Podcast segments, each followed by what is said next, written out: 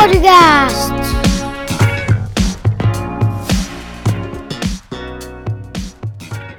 Ja se on jälleen kerran Äijän suo podcast.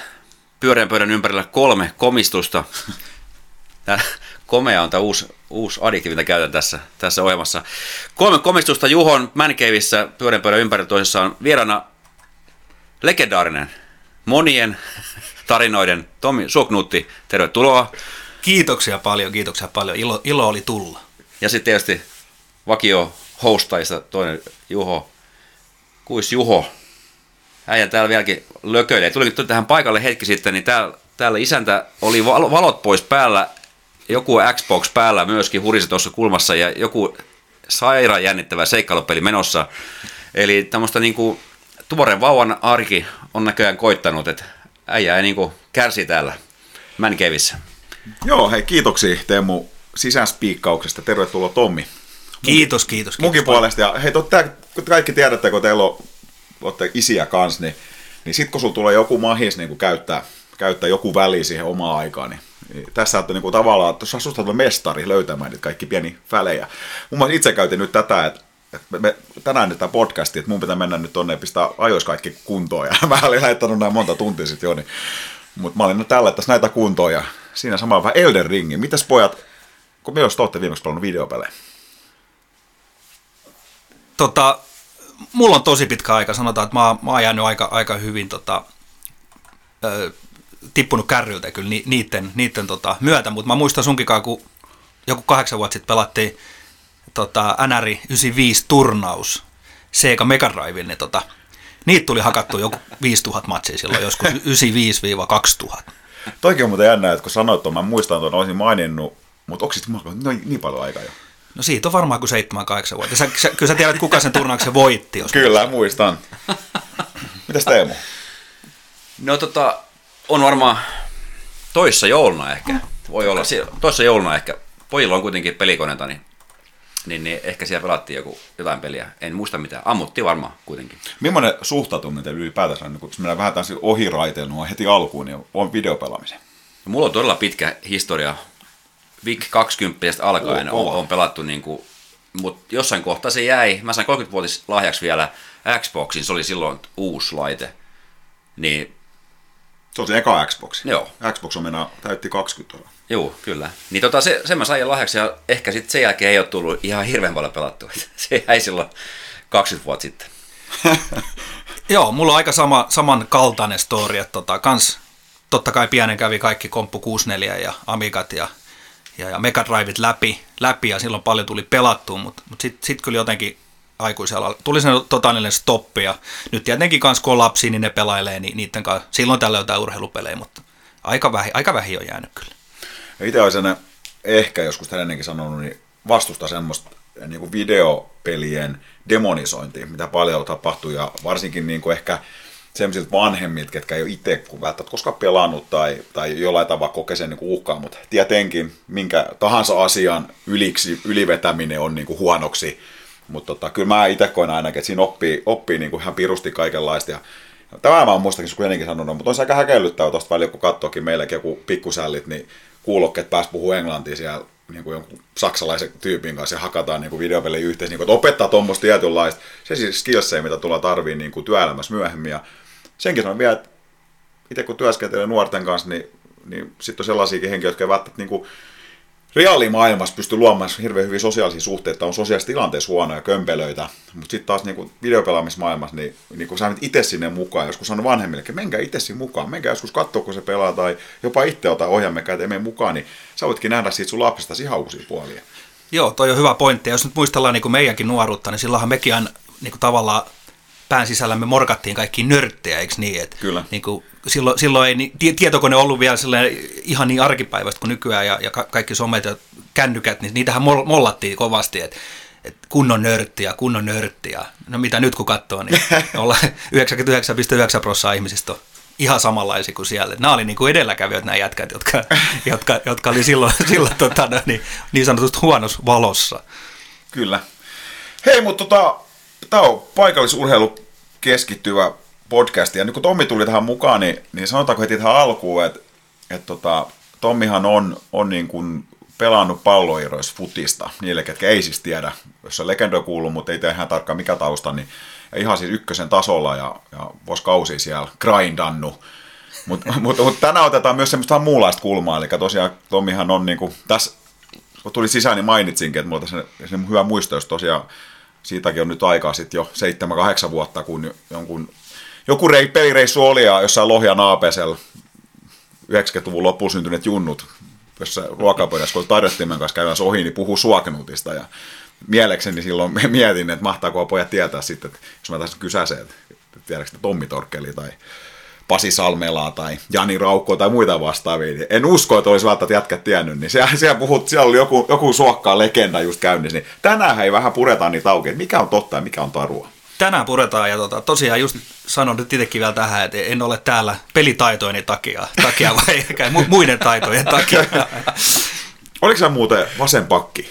Mä olin aika aika puhdas vasen pakki jo. Et jotakin, niin kuin, joitain pelejä vasen laitalinkki myös, mutta kyllä mä niin kuin suurimman osan siellä vasemman pakkin. Ja, ja mä oon sanonutkin monelle kaverille, että mä olin niin kuin pelaajana aika todella joukkuepelaaja, semmoinen tylsä, tylsä perus vasen pakki, joka hoisi tavallaan sitä omaa ruutua vaan, mutta sitten taas taiteilija mä olin tuolla kentän ulkopuolella. Siitä ehkä lisää tänään. Oliko muuten samaan aikaan, tota, mä rupesin miettimään, että pelasko muuten Aalo Iiro pakki kanssa? Joo, kyllä, kyllä. Mutta tota, kyllä me Iiron kanssa muutama vuosi pelattiin yhdessä, siis jo Junnussakin ollaan oltu samassa joukkueessa. Mutta jotenkin, kyllä me löytyy aina paikat, että mä olin sit silloin yleensä linkkinä, kun Iippa oli pakkina. Iippa ei muistaakseni niin linkkinä pelannut juurikaan. Että tota, et kyllä me yhdessäkin on pelattu ja, ja Iippahan kanssa myös tuolla tota, yöelämän puolella oli aika monen sankari. Sie, sie, siellä, oli, siellä oli hauskaa hänen kanssa myös. Hei, mites, tota, ennen kuin mennään, mennään tota eteenpäin, niin katsaus, niin Lukko.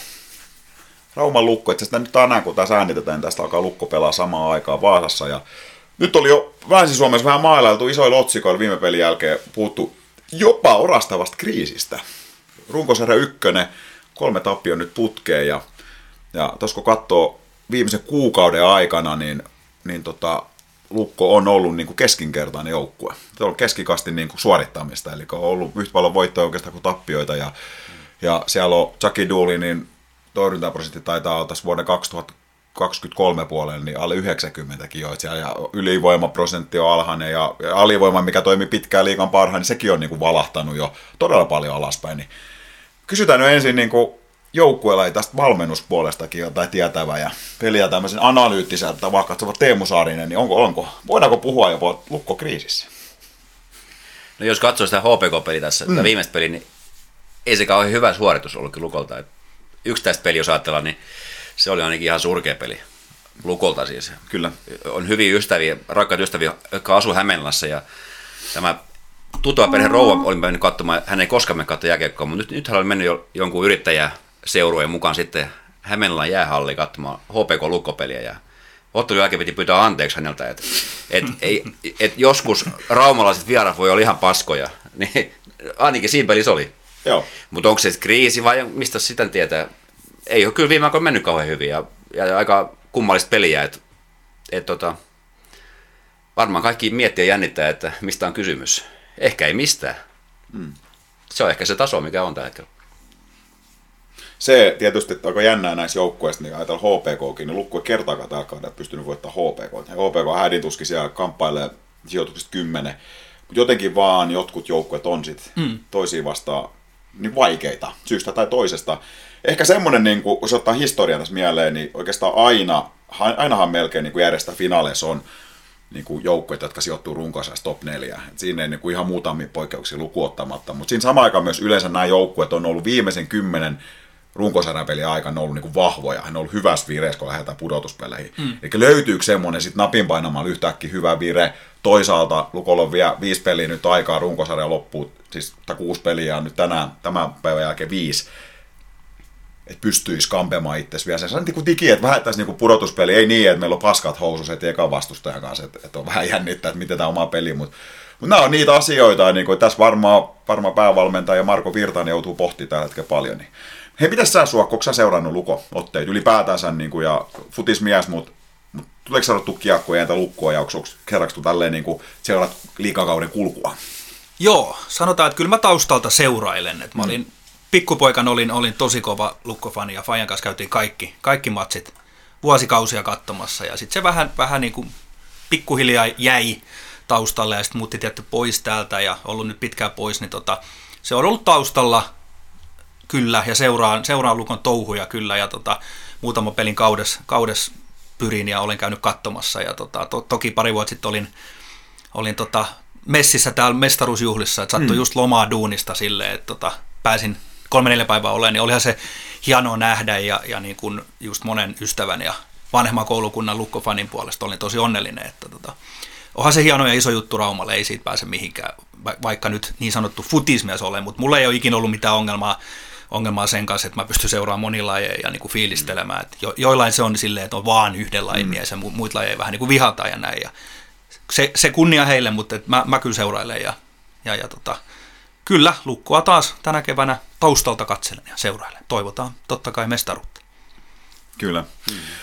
Ja tässä nyt tosiaan sporttiin vastaa tänään vieraspeli ja, ja tota, Saipaa vastaa sitten huomenna kotona. Mites Suokko, sä oot kuitenkin, kun futista tietysti oot sitä eniten seuraat ja, ja sitä kautta tietysti se urheilu on niin kuin jalkapallossa ehkä sikäli niin kuin enemmän keskiössä, mitä niin kuin esimerkiksi liikas, kun ajatellaan nyt tämä suljetusarjan järjestelmän myötä, niin muun muassa nyt tulko kaksi seuraavaa vastusta ja semmoista, että sporttihan myynyt, myynyt sieltä käytännössä puolitoista kenttää parhaimmat äijät pois, koko ruotsalaisviisikko siellä, joka oli liika pistepörssi, jo kaikki oli se top 10, ja, ja Saiva nyt on vielä surkeampi esimerkki, että, niin kuin, aivan, siis semmoisia rosteille kumpikin tällä hetkellä pelaa liikaa, kun ei pitäisi olla mitään asiaa niin kuin monella pelaaja liikapeleihin, niin mitä tuntemuksen sus vai herättää?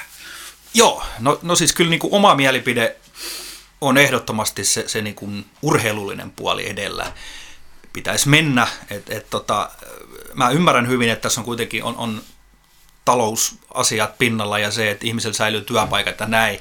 Kuka ei halua, halua tietenkään, että niin käy huonosti ja jengi menettää duunia sen takia. Mutta silti urheilu urheilua ja ammattiurheilu ammattiurheilu, kyllä pitäisi mun mielestä niin kuin satsata parhaat on, on ja pärjää ja, ja, ja tota, en mä tuommoisesta sarjasysteemistä voi niinku sanoa, että mä tyk- tykkään, missä mis voi tehdä noin, että sä eka tavalla otat niitä riskejä, sit kun menee päin perset, niin sitten sä myyt, myyt ne parhaat pelaajat ja niinku tavallaan jätät ne fanit, fanit niinku ihan, ihan kalliolle. Et, et, et, kyllä mä oon sen urheilullisen ö, ratkaisun kannalla ja, ja, ja tykkäisin, että sarja olisi auki, jos multa kysytään, mutta ymmärrän toki silti sen, että tässä on niin monipuolia ja asiat ei ole ikin mustavalkoisia, mutta tota, urheilupuolesta liputetaan. Nythän on sellainen tilanne, että tuli tosiaan julkisuuteen, että se liikan, liikahan on sikäli, kun se on osakeyhtiö, eli jokainen liikaseura omistaa osakkeen, jos ne on myös maksanut, niin se on summa, ja se on tietysti selvä, että kukaan ei niin kuin vapaaehtoisesti niin kuin luovu liikapaikastaan, mutta siellä tuli semmoinen tieto esille, että, että 15 joukkueesta 10 riittää päättämään esimerkiksi, että avataan liikaa. Ja sitä mä en sitten tiedä, että mitä sen jälkeen, jos he avaa, niin miten se niin kuin liika-osakkeesta luopuminen, varmaan että karsintoja, miten se tapahtuu, mm, mm. saako he sitten joutuuko mestiksestä nouseva, joutuisiko siinä tapauksessa ostamaan se osakkeen, sulla pulittaa iso summa rahaa ja sitten saa ikään kuin sen se turvan, vaikka puolitoista milliä rahaa, kun sä menet niin kuin mestikseen. Mutta tämmöinen tieto kuitenkin tuli, että, se on niin kuin mahdollista, että se vaadi yksimielistä päätöstä. Jos ajatellaan, niin siellä on just ehkä ne viisi joukkuet, ketkä toistuvasti siellä niin kuin top bottom vitosessa onkin nyt kaudesta mm, toiseen, mm, niin mm. varmaan mitkä vastustaisikin sitä. Mutta toisaalta samaan aikaan Liika teki päätöksen palkkaamaan Teemu urheilujohtajan. Et kyllä sekin mun mielestä jostain nyt kertoo, että ensimmäistä kertaa liika organisaatio tulee urheilujohtajan, joka mun mielestä kieli ehkä siitä, että urheilujohtajan varmaan se tehtäviin tulee selvittääkin vähän tällaisia asioita niin urheilun kannalta, tuoda sitä urheilun näkökulmaa esiin. Että ei, päätökset ei ole pelkästään aina vaan niin kuin taloudellisia. Joo, onko sitä avattu, että mikä sen roolin sisältö on? Ei tarkemmin. Okei. Okay. Voisi spekuloida näin. Niin, Et miksi tavallaan katsoja, että jos liika seurat omistaa liiga Oyn, Mm, ja mm. jokaisella liikaseuralla on yhteinen päätava, että he yhteispalkkaa sinne urheilujohtajan. Niin jotenkin mä sitä varmaan niin kuin viittaa nyt tämän se kokonaisen urheilukuvan niin selvittämiseen, urheilun esille tuomiseen ja kaikissa näissä päätöksissä. Joo, ja on varmasti ihan tervetullut uudistus ainakin selvittää sitä asiaa. Et, ja tota, tämä varmaan aiheuttaa hirveät spekulaatiot tämmöinen koko tilanne. Ja et, miksei sitten vaan sano, että se on näin. Timo, Timo Everi, tämä tänne bisnespuolen taustaihminen monissa urheilujutuissa, niin hän sitä niin vähän avasi, että, että ei se niin, niin mene, että, että tänne liikaa voi kukaan vaan tulla. Että, että kyllä siinä on niin tietyt mm. perusteet, miksi se on suljettu myöskin. Sekin on ihan hyvä kannanotto ja oli semmoinen niin perusteltu vastaus siihen, mm. että miksi liika ei ole avoin. Mm. Molemmat puolet, niin kuin Tommi sanoi, niin tässä on, niin kuin, ei tämä ole mitään mustavalkoista juttua lainkaan. Ei ole. Ja tietysti pitää ottaa huomioon se tilanne, että tässä on vuosikausi jo menty suljetun liikan kanssa, se on näivettänyt alapuolella mm, jengit, ma- ei ollut mahdollisuutta edes kasvaa. Mm. Ja tavallaan urheilus kuitenkin on kysymys unelmista aina, ja unelmien rakentamisesta, siitä, että saadaan se yhteisö mukaan nimenomaan siitä, että meillä on joku yhteinen tavoite, ja se on nyt olla tuolla. Et sen takia tavallaan mä itse näkisin niin, että joka tapauksessa niin se on, siis periaatteessa nythän puhutaan niin kuin kilpailuyhteiskunnasta muutenkin, ei me, ei me muutakaan mm. yhteiskunnassa ole sellaisia yritysaloita muissa, että jos on jotenkin suojeltu, se on niin kuin kutsulla, kutsutaan sitä kartelliksi jo, että jos Niinpä, niinpä. porukka pyörittää jotain ja se on ikään kuin he määrittelee hinnat ja muut, niin, niin samalla tavalla niin kuin liikakin, niin totta kai sieltä tulee ruumiita. Joku tippuu alaspäin tämänhetkisen mestiksi esimerkiksi, niin se on varmasti jonkunnäköinen niin kuin taloudellinen iso katastrofi, varmasti tulisi ruumiita, mutta jos se joskus halutaan tehdä, niin, niin se pitäisi vaan kaikkea hyväksyä. Että, että sitten voi tulla ruumiita, mutta onhan näitä tarinoita ympäri maailmaa eri lajeista, että, että joku on mennyt nurin, niin tarpeeksi tahtoa on, niin tullaan takaisin.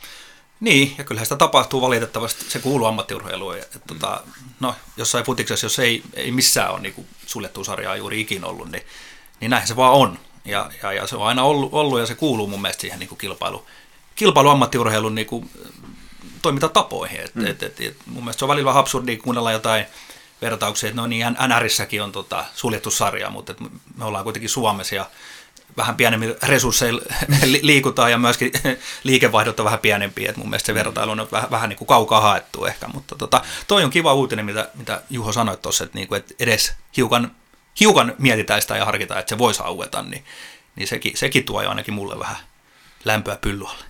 Kyllä. Mm haluttaisiko siinä ehkä niistä muutaman jengin poistoista mm. liigasta, kuin ehkä nostaa divarista tai mestis, mikä se on, niin joukkueet ylöspäin. Niin, en tiedä. Sitten samaan aikaan puhutaan, että jokerit on hake, hakeutunut mestikseen ja Espoo Blues tekee pitkäänteistä hommaa, ne haluaa takaisin. Ja, et, niin, en tiedä sitten. Mm. Et, et toki tuossa on nyt muutama semmoinen jengi, kun ei koskaan pelannut pudotuspelejä ja tämä toistuu vuodesta toiseen. Että organisaatiot ei kehity siellä liikassa suljetussarjassa mm. ja, ja mm. tota, sitten kupataan joka vuosi nämä parhaat pelaajat pois. Nyt se on jotenkin, siis sanotaan, että se on sen asia, mikä on ollut tässä pinnalla kauan, mutta nyt se on vaan ehkä noussut tänä vuonna vielä vahvemmin. Niinpä. Isomman, Niinpä. Niin kuin, jotenkin tuntuu, että onko vaan nyt se tietty piste mennyt ohi, niin kuin, että kohti niin kuin, ei jengi vaan jaksa.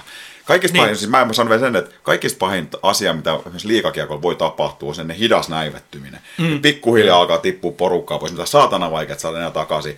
Ja sitten kun se hidas näivettyminen tapahtuu, niin kun siitä ei ole sitten enää, niin kuin, että sitten puhutaan niin kuin pahemmista kuin siitä, että joku seuraa menee nurin, kun se tippuu mestikseen, vaan että, se, on, se on todella hankala tilanne sitten se Joo, joo, ja just toi, että tota, tavallaan pääkaupunkiseudulta on niin yksi liikajoukkue, niin onhan se jotenkin aika, mm. aika absurdi tilanne, ja itse asiassa no Fajanka eilen, hän on kova, kova kiekkomies niin tota, ja lukkomies, niin, niin hän sanoi eilen, että, tota, että Ruotsissa on itse asiassa se tilanne, että siellä ei ole Tukholmasta yhtään pääsarjan joukkuetta. Mä en tiedä, onko tämä nyt totta vai onko tämä hänen joku, joku tota, Taitaa olla joo.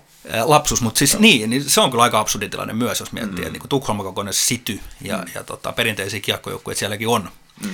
Ja ei ole yhtään jengiä, niin tota, outoa, outoa. Kyllä, mutta sitten taas se Ruotsin puolelle, niin siellä noustaan sitten, jos noustaan ja niin, tarina tulee totta sitten. Se, niin, juuri näin, juuri näin. Kyllä. Urheilu, draamaa. Kyllä. Hei, uusimpi lukkohui sanotaan ennen kuin siirrytään eteenpäin, niin, niin tota, tämä osoittautui ilmeisesti Artupelli, mikä ei edes mainittu Kusilari huhun tää, sen tason huhuksi, niin, niin ankaksi, että on ilmeisesti, niin kuin kaikki muutkin pelaat, menossa Ilvekseen. Ja tota, mutta siis Daniel Lebedev, eli HPK maalivahti, se oli jo aikaisemmin, ja Westerholmin veljekset, ja nyt aika myös, että todella hyvin niin kuin jatkoi. On tippunut. Että siellä olisi sentterikalustostakin niin kuin jatkamassa ja Somppi. Repo olisi jatkamassa lukossa ja, ja tota, todella niin kuin vahva, kun Kalle Saastet kommentoikin julkisuuteen, että, Lukko pystynyt niin kuin pitämään hyviä jengiä, niin kuin on ollut paljon kiinnostusta. Ja sitten sieltä tulos yliopistokiekon puolelta, niin kuin Julius Mattila tuli, tai joku Krannila, ilmeisesti, niin kuin, miten hänen tausta oli, oliko se Porista lähtöisin vaiheessa, vaan Tappara junnuissa. Sentteri laituri.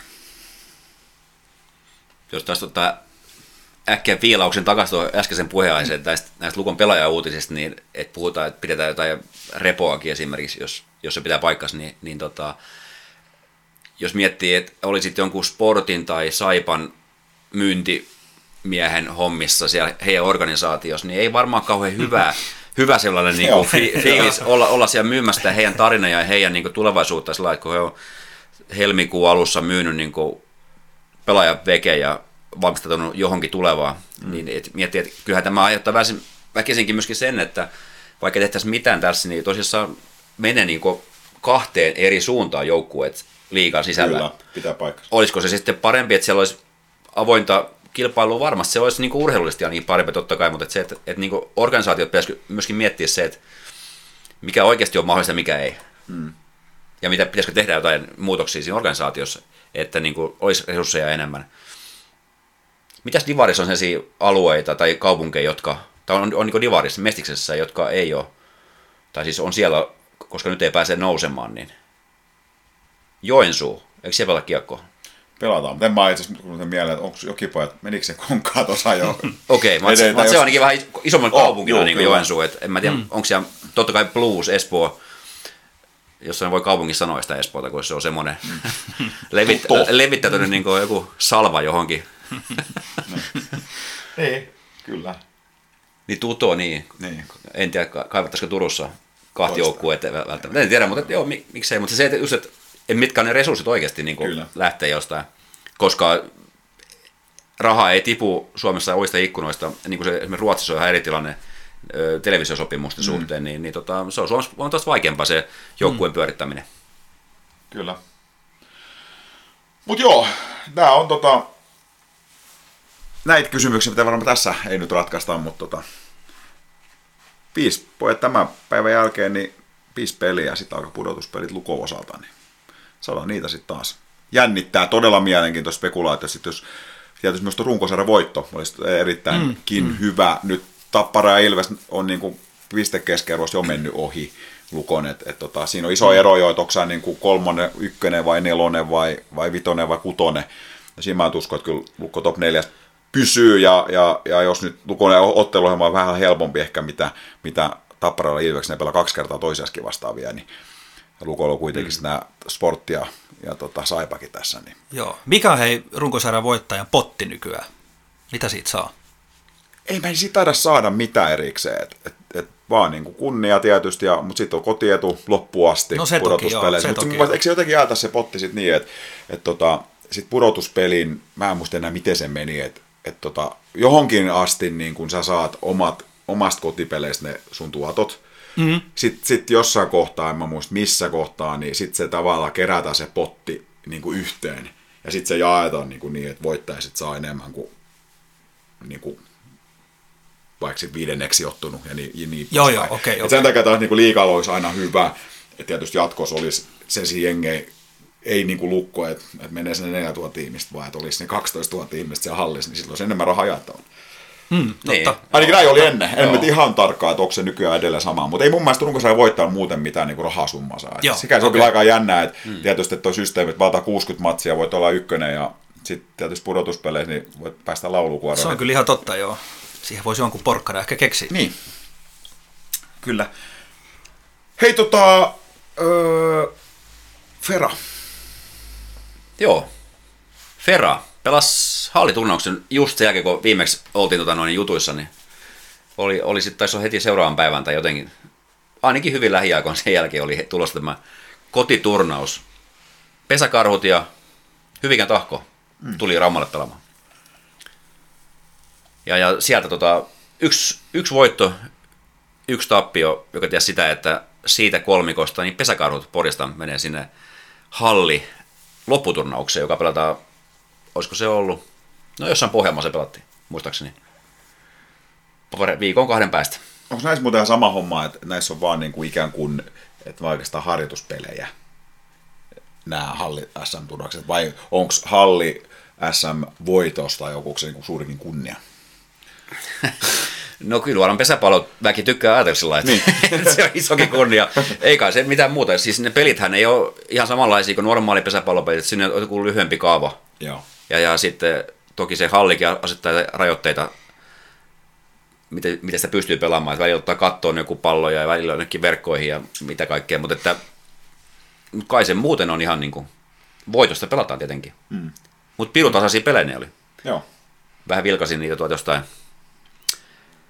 TVn kautta, että et en, en päässyt paikan päälle, niin, niin, niin, se on aika semmoista vähän niin kuin joku tylsä Formula 1 katsominen, että jos joku pääsee yhdenkin juoksun johtoon, niin toisella on niin mahdoton saada sitä juoksua itse. Että, että, että hyvin vähän tulee juoksuja siis Niin, tosiaan, kun vielä Niin. halli on olosuhteessa, niin pallon Niin. ei karkaa sieltä reunat läpi. Joo.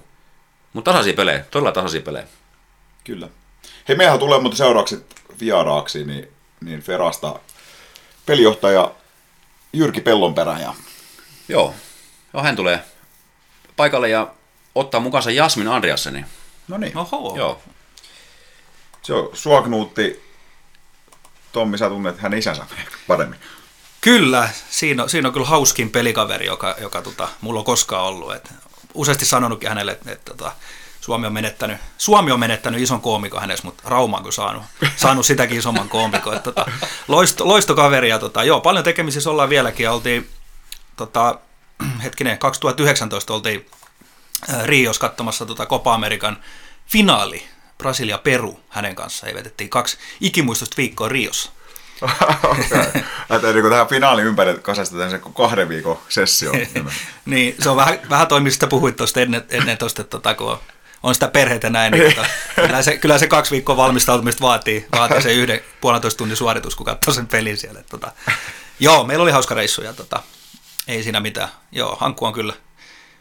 Sen kanssa ei, ei kyllä niin kuin aika käy, ei sit sekunniksikaan. Tylsäksi. Mikä Tommi, mutta sun suhde pesiksi silloin, kun sä Raumalla asuit, niin tuliko pesisi jollain tavalla tutuksi?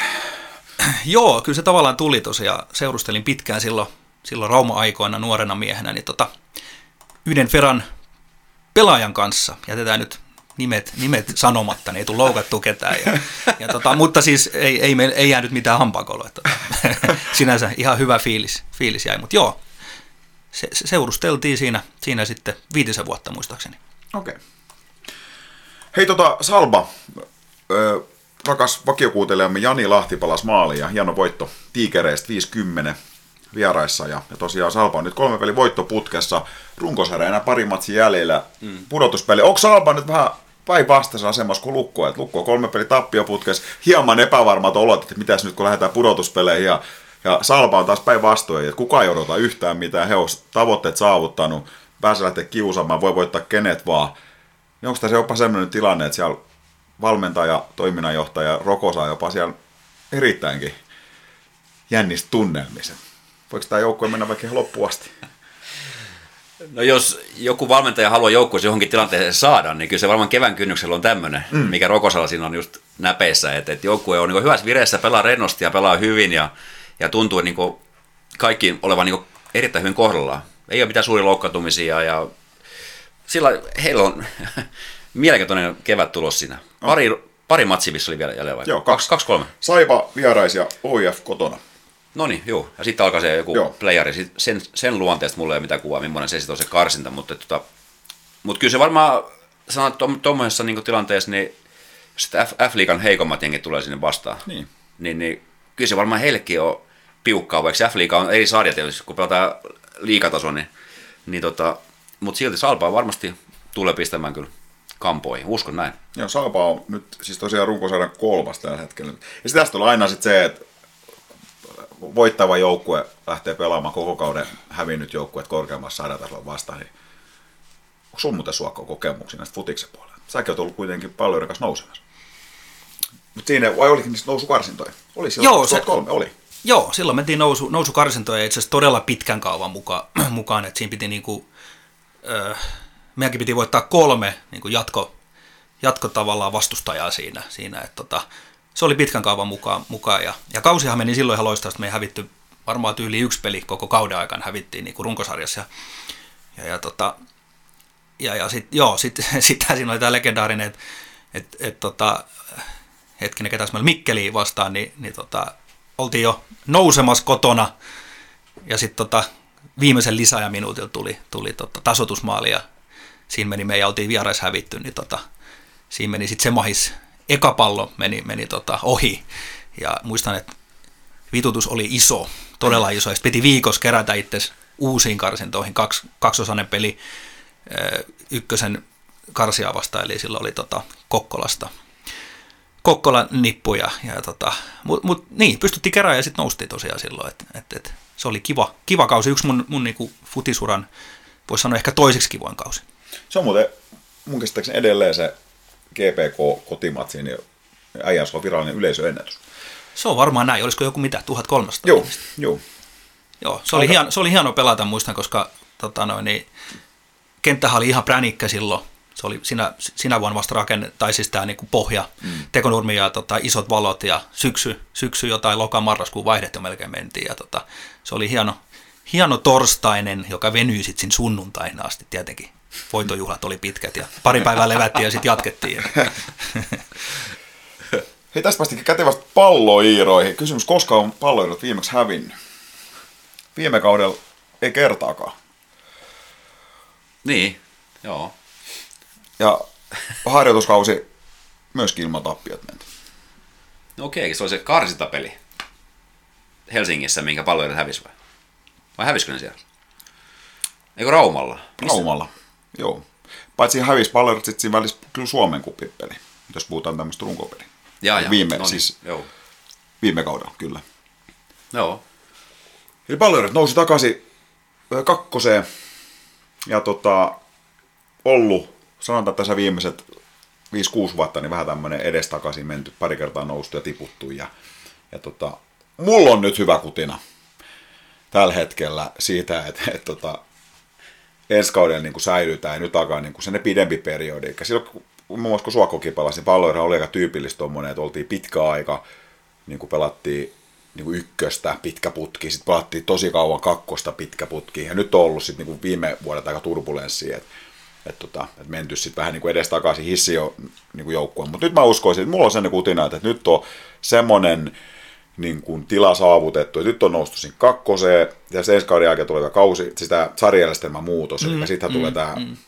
Veikkausliiga, Super ykkönen, ykkönen, kakkonen. Eli periaatteessa ensi kauden jälkeen kakkonen on niin kuin, mitä se on, neljänneksi korkeasarja vai? En mä tiedä, to, niin, jotain tämmöistä. Tämä menee nyt, just tästä, just tästä kaverikaan puhui, puhui tota, Uudentorpan Tomikaali lounaalle, jos muistatte, Iirot Kyllä. mies ja liikassakin pelannut ja tota, ihmeteltiin just tätä, että tavallaan, että mikä siellä on ollut taustalla. Tuo oli kuitenkin jotenkin niin selkeä tämä, tämä niin kuin entinen systeemi, että nyt taas tuntuu, niin kuin, että hyvä kun tietää, että mi- mikä on mikäkin taso. Että, tota, noin, niin, no varmaan vi- minua viisaammat ihmiset sen on päättänyt, mutta tota, tälle, tälle ihan niin kuin, tavallaan taustalta seuran, seuranneena, niin tota, tuntuu vähän oudolta.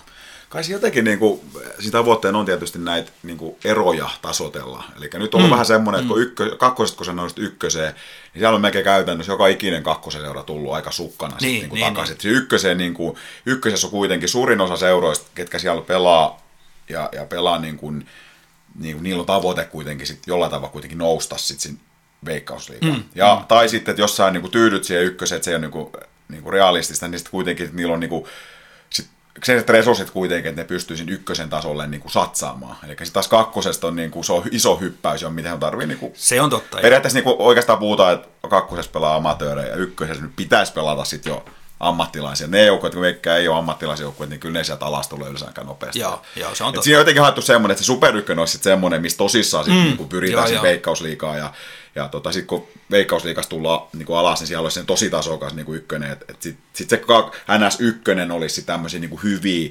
kakkosen seuroja tai sitten siinä huonompi ykkösen seuroja, mitä nyt siellä on, niin ta- tavallaan niin organisaation tasolta. Mutta on toki jo tuolta se sen ja toisaalta sitten, että et, jos sä mietit tätä kakkosen seuraa, perinteistä kakkoseuraa onkin vähän heikompi kausi ensi kaudella, tiput kolmoseen, niin sit sä pelatkin ensi kauden jälkeen viidenneksi korkeammassa sarjatason, niin on sekin sit, sit niinku, ihan niinku vanha, voidaan Niin, niin, miettiä niinku näin. pupiliiga meiningin. Mm. Mutta en tiedä, katsotaan onko se viisasta vai ei. Mutta jos Iirot jatkaa tällä tavalla, niin ne on ensi kaudella ykkösessä. Niin, Eten häviä yhtään. totta. Ja menikö se muuten, tässä oli joku sen ihme karsintahimmeli, että menikö niin, että ykkösestä sitten menee ne parhaimmat superykköseen, ja oliko nyt siitä, että periaatteessa joku kakkosen voittajakin voi jollain tavalla päästä superykköseen. Mä en muista, se oli jotenkin, se kaavio oli semmoinen, että mulla meni aivot solmuun, kun mä luin sitä. Joo, joo, mulla on ollut aina matikka vitoinen, niin ei edes. En mä, en mä viitteisi yrittää miettiä. Ka- katsotaan sitten syksyllä, missä ollaan. Nämä jalkapallosarjan nousu, ne on ollut kyllä hyvin monimutkaisia, Oh. ne, ne ohjeistukset jopa jalkapalloihmisille, että, että, mm, että mm. mä en edes yritä kyseistä lukea Länsi-Suomessa, kun paljon on noussut. Kyllä, siis viime kaudella, viime kaudella, kun me noustiin, niin mehän tässä Teemun kanssa itse ihan loppuun asti vielä niin kuin pyöriteltiin ja spekuloitiin, sitä, että mi, mi, kuka sinne on niin kuin nyt tulos vastaan sitten sen niin kuin NS, niin kuin, että jos joutuu sen nousukarsintaan, niin ketä sieltä on tulos vasta, mistä lohkoista? Siellä oli pallo, Joo, joo. liitollakin oli väärät infot omat sivuillaan ja, ja se oli niin kuin, seksypöksyt muun muassa Helsingissä mm. tuuli, että se on palloerotko tulee heillä vastaan. Ja, Okei. ja, tota, mut, ja niin itse asiassa niitä kotisivu tai pallo, palloliiton sivussa lukikin, mutta meillä oli taas eri tieto. Mutta anyway, hei, palloerot Tammusta, hieno voitto. Voitto, tota noin, niin nyt on loma viikko käynnissä ja, ja joukkue tosiaan ei ole vielä valmis. Pari sopimus tuli tänään ja ee, tänään Si- siitä kysymys muuten. Niin. Sinä Juho, suuri Porin ja porilaisten Niin. ystävä, niin miten Santari Tähkän siirtyminen palloiroihin? Joo, olihan se niin kuin shokki. Se ei vaan. se, mä, mä tiedän, että Santeri Tähkä, niin onko hän, hän on siis porilainen, nämä ymmärrän. Kyllä, Joo, hänen tausta on siellä, että hän on pelannut niin kuin joitain hajaotteluja musa-aikaan siellä jopa ykkösessäkin. Mutta tota, 2003 syntynyt pelaaja, nuori, Joo, nuori pelaaja. poika vie ja, ja mun mielestä kuitenkin sit viime kausikin taisi mennä pääsantosta mennä niin kolmosessa. Mutta se kun mä näin hänet pelaavan, niin mä tykkäsin siitä, että kun katsoit niin palloero, kolme niin puhdasta hyökkääjää. No Elias Ahde on niin kuin puhdas maalintekijä ja, ja kakkosenkin tasolla erittäin meritoitunut. Mitä se teki viime kaudella? Ihan järkyttävän määrän maaleja, niin kuin yli maali per peli, melkein kaksi maali per peli tyylitahti. Ja Okei, okay. sitten on Sulo Ketola, sä, mm. sä tiedät Ketsi Ketola. toki, toki. Ketsi poika, joka maajoukkueen mies niin omissa ikäluokassaan, ja, ja tietysti hänhän voi ottaa niin kuin yhdessä kesässä niin kuin hirveän harppauksen, ja, Kyllä. tai siis talven aikana, tiedä, niin kuin mitä hänestä tulee. Mut siis sanotaan, että potentiaali on paljon korkeammat kuin kenelläkään muu koko joukkue mm, varmasti. Mm, mm. Sitten taas Sa- Santeri Tähkä, niin hän on taas niinku profiililta tällainen, mä tykkäsin, mut tuli se niinku lädi mieleen. Hän tietysti vielä se, hän jossain armeijassa, niin tuli se Kampauski tietysti lähes kaljunin, mutta sen, mutta jokaisen tilanteeseen kovaa, kauhealta tsempillä, niin mä jotenkin tykkäsin hänestä. Pistinkin heti silloin Twitteriin, että välittömästi sopimus. Sen sitten näköjään tuli. mutta käsittääkseni kuitenkin tilanne paljon se, että siinä on tulos vielä, on vahvistukset tuossa varsinkin keskikentälle vielä. Et, et jos ne kaikki, mitä itse on, on niin kuin korvanappiin, niin tiedosta saanut toteutuu, niin kyllä paljon hyvin on pullatuunissa ensi kautta ajatellen. Se on hyvä kuulla. Ja se varsinkin, mikä siellä on, niin se on Kimmo Hörkön tekemät niin kuin semmoinen niin kuin, tavallaan se koko joukkueen arjen pohjat, että, että äijät on hyvässä kunnossa ja, oli niin kuin viime kaudellakin, että, että tosi urheilullinen joukkue. Sillä mennään pitkällä. Koska se kausi alkaa? Siihen otteluohjelma tullutkin jo, mutta olisiko se nyt ollut huhtikuun puolella sitten vai huhtikuun loppupuolella vai? Okei. Okay. No niin. Millä sä muuten Suokka, tota, nää, kun sä- pelasit, niin nämä preseason, puoli vuotta, niin miten sä sen niin otit? Milloin sun mielestä, milloin sä itse koet, se kausihan saattoi hyvin mennä, jos toi vaikka jotain nousukarsit on niin lokakuun puolella, niin, niin joskus aloitellaan sitä harjoittelua taas marraskuussa, sit sit on aika pitkä aika, niin millä sä niin itse ne koit? No kyllähän se ihan, ihan niin kuin liian pitkä, ihan tajuton se on. Et yleensä siinä kävi ain- ainakin mulle ja, ja niin kuin monelle muullekin pelaajalle, mitä aina tietty juteltiin tiivistä joukkojen sisään kaikista jutuista, niin tota, sanotaan, että juhannuksen oli ihan, ihan loppu. Joo. Aivan loppu. Mutta se oli niinku hyvä, että sitten heinäkuu, tai sekin on erittäin outo, että silloin kun on niinku parhaat ilmat ja tavallaan niinku kentät parhaassa kunnossa, niin silloinhan Suomessa on pitkä tauko. tai ainakin silloin oli. Joo. Ja, ja tota, mutta se oli sille henkisesti hyvä, että siitä, se on hiukan juhannuksen jälkeen, niin sä sait yleensä viikon pari, pari sitten levähtää ja sitten jakso sen syyspuolen taas, taas vetää, mutta siis onhan se nyt, jos miettii niin kuin ammattifutareita, nehän reenaa kuukauden, 5-6 viikkoa ja sitten niillä alkaa sarja. Mm. Ja me vedetään niin kuin toisinpäin periaatteessa. Mm. 6-7 kuukautta treeniä mm. ja sitten alkaa se kausi, mm. niin, niin, on, se niin kuin, on se pitkä, se on, se on pohjattoman pitkä. Ei siitä, ei siitä niin kuin pääse mihinkään. Hei, mikäköhän siis on, että, ei, että esimerkiksi suomalaisissa seuroissa on tehty niin kuin toisenlaisia ratkaisuja? Että aloitetaan niin kuin ihan puhtaasti niin kuin reilusti myöhemmin. Onko se siis tietysti se, että sit kun tuo sykli menee noin, että olet sä kiinnitä niitä pelaajia niin ajoissa, niin sitten sulla ei ole vaan niin kuin kotimaisia pelaajia niin kuin saatavilla, jos sä aloitat treenaamisen. Ja toisaalta se, että haluatko niin kuin kiinnittää jengi, jolle te harjoittele tai tee mitään, niin kuin maksattaisi palkkoja niin kuin siltä ajalta. Et Mikä tämä Mä muistan, kun Scott Green tuli Raumaan silloin, niin hän Mm, oli ihan niin kuin, että mitä helvettiä. Että et, et, kyllä, niin kuin, kyllä, kyllä tota noin, niin, mitä sanot, puolitoista kuukautta pitäisi riittää, niin kuin, että Niin, päästään se- äijät kuntoon, niin kuin, että mitään hätää on niin kuin vielä. Ja, mutta sitten onko sit vai, tai on- onko se sen takia, että kaikki muut treenaa, niin sit se on niin kuin hirveä kynnys, että, että meidän organisaatiossa ei nyt tehdä näin, että me aloitetaan kaksi kuukautta myöhemmin niin kuin harjoittelu. Niin, ka- Mikä ka- homma ka- tää? kai se sitä just nimenomaan on, että et, tota, sulla pitää olla paljon resursseja siihen joukkueen ha- haalimiseen. Sun pitää olla sinne liikatason resurssi varmaan, että sä saa- saat riittävästi niin hyvätasoisia äijiä pelaamaan. mi- mihin sä voit luottaa, että ne on hyvässä kunnossa. Ne on niin valmiit pelaamaan. Jossain vähänkin alasarjassa, niin varmasti se on heti sitä, että, että, tota, että se voi antaa sinne li, niin liikaa sitä liinaa sinne niin lähellä sitä kauden alku, koska sä et tiedä yhtään, millaisesti kunnossa kaverit tulee sieltä.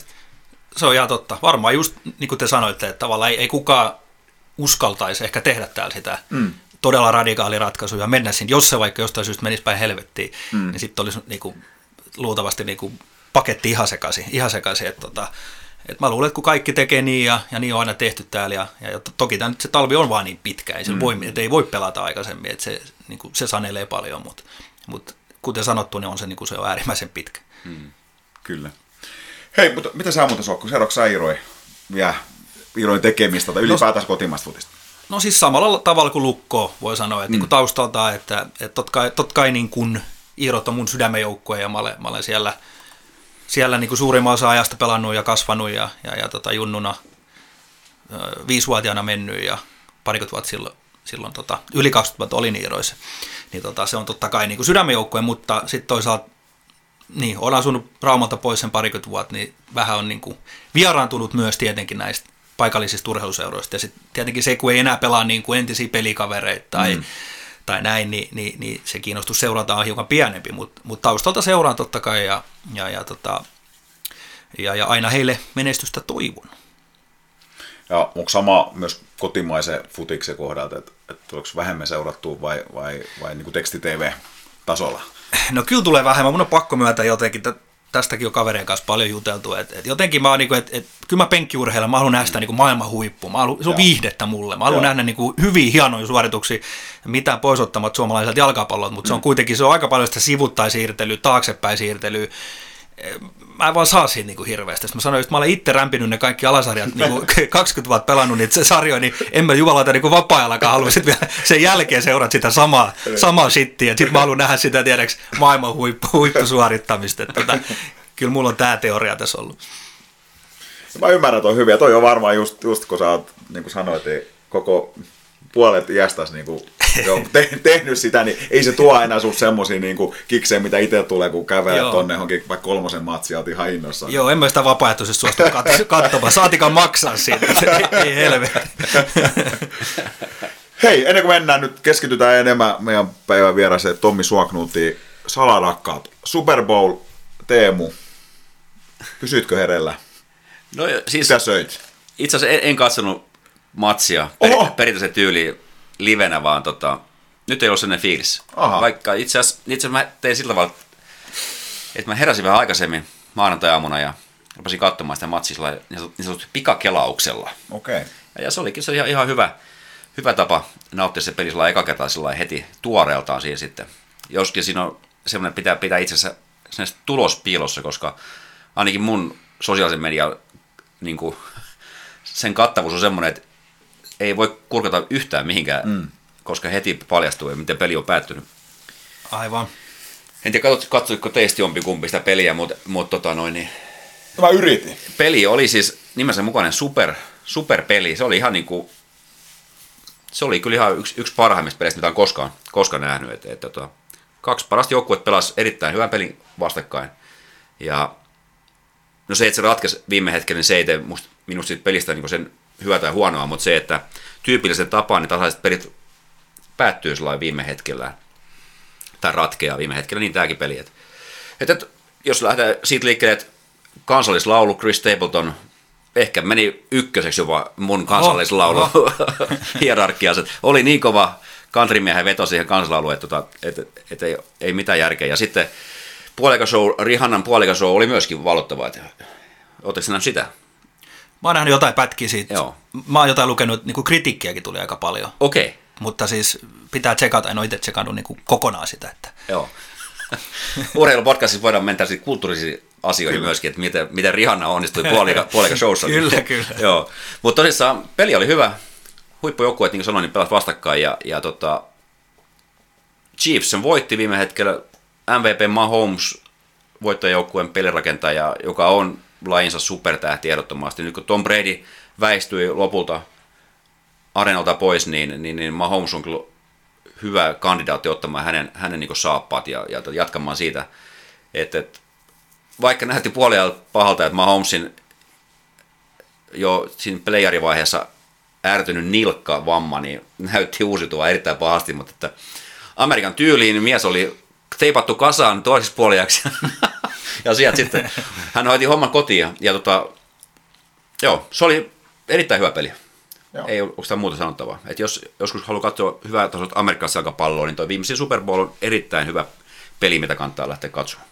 Joo, meillä on, Tommi vaan tiedät, meillä on tänne salarakat osio, osio tässä, että kun me puhutaan paikallisurheilusta, niin me ollaan sallittu itsellemme, niin kuin, että voidaan, Teemu on niin tohimoinen jefumies, niin voidaan mm-hmm. myös puhua ja vähän laventaa pienen pätkän sitä.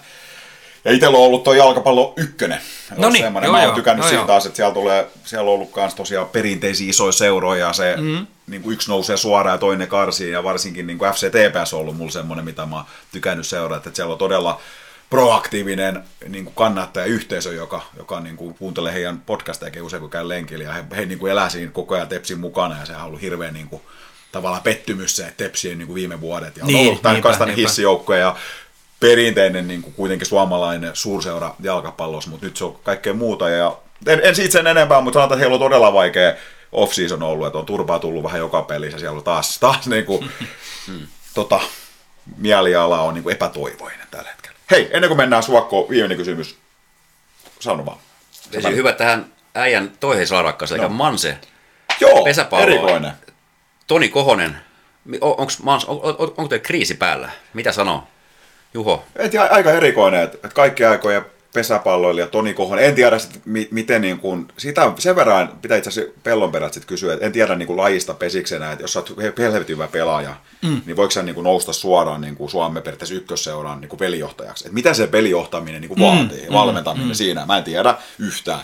Mutta tota, hänhän tuli tosiaan isolla kohulla sinne ja, ja tota, nyt kaksi harjoitusmatsia pelattu, kaveri sai kenkään.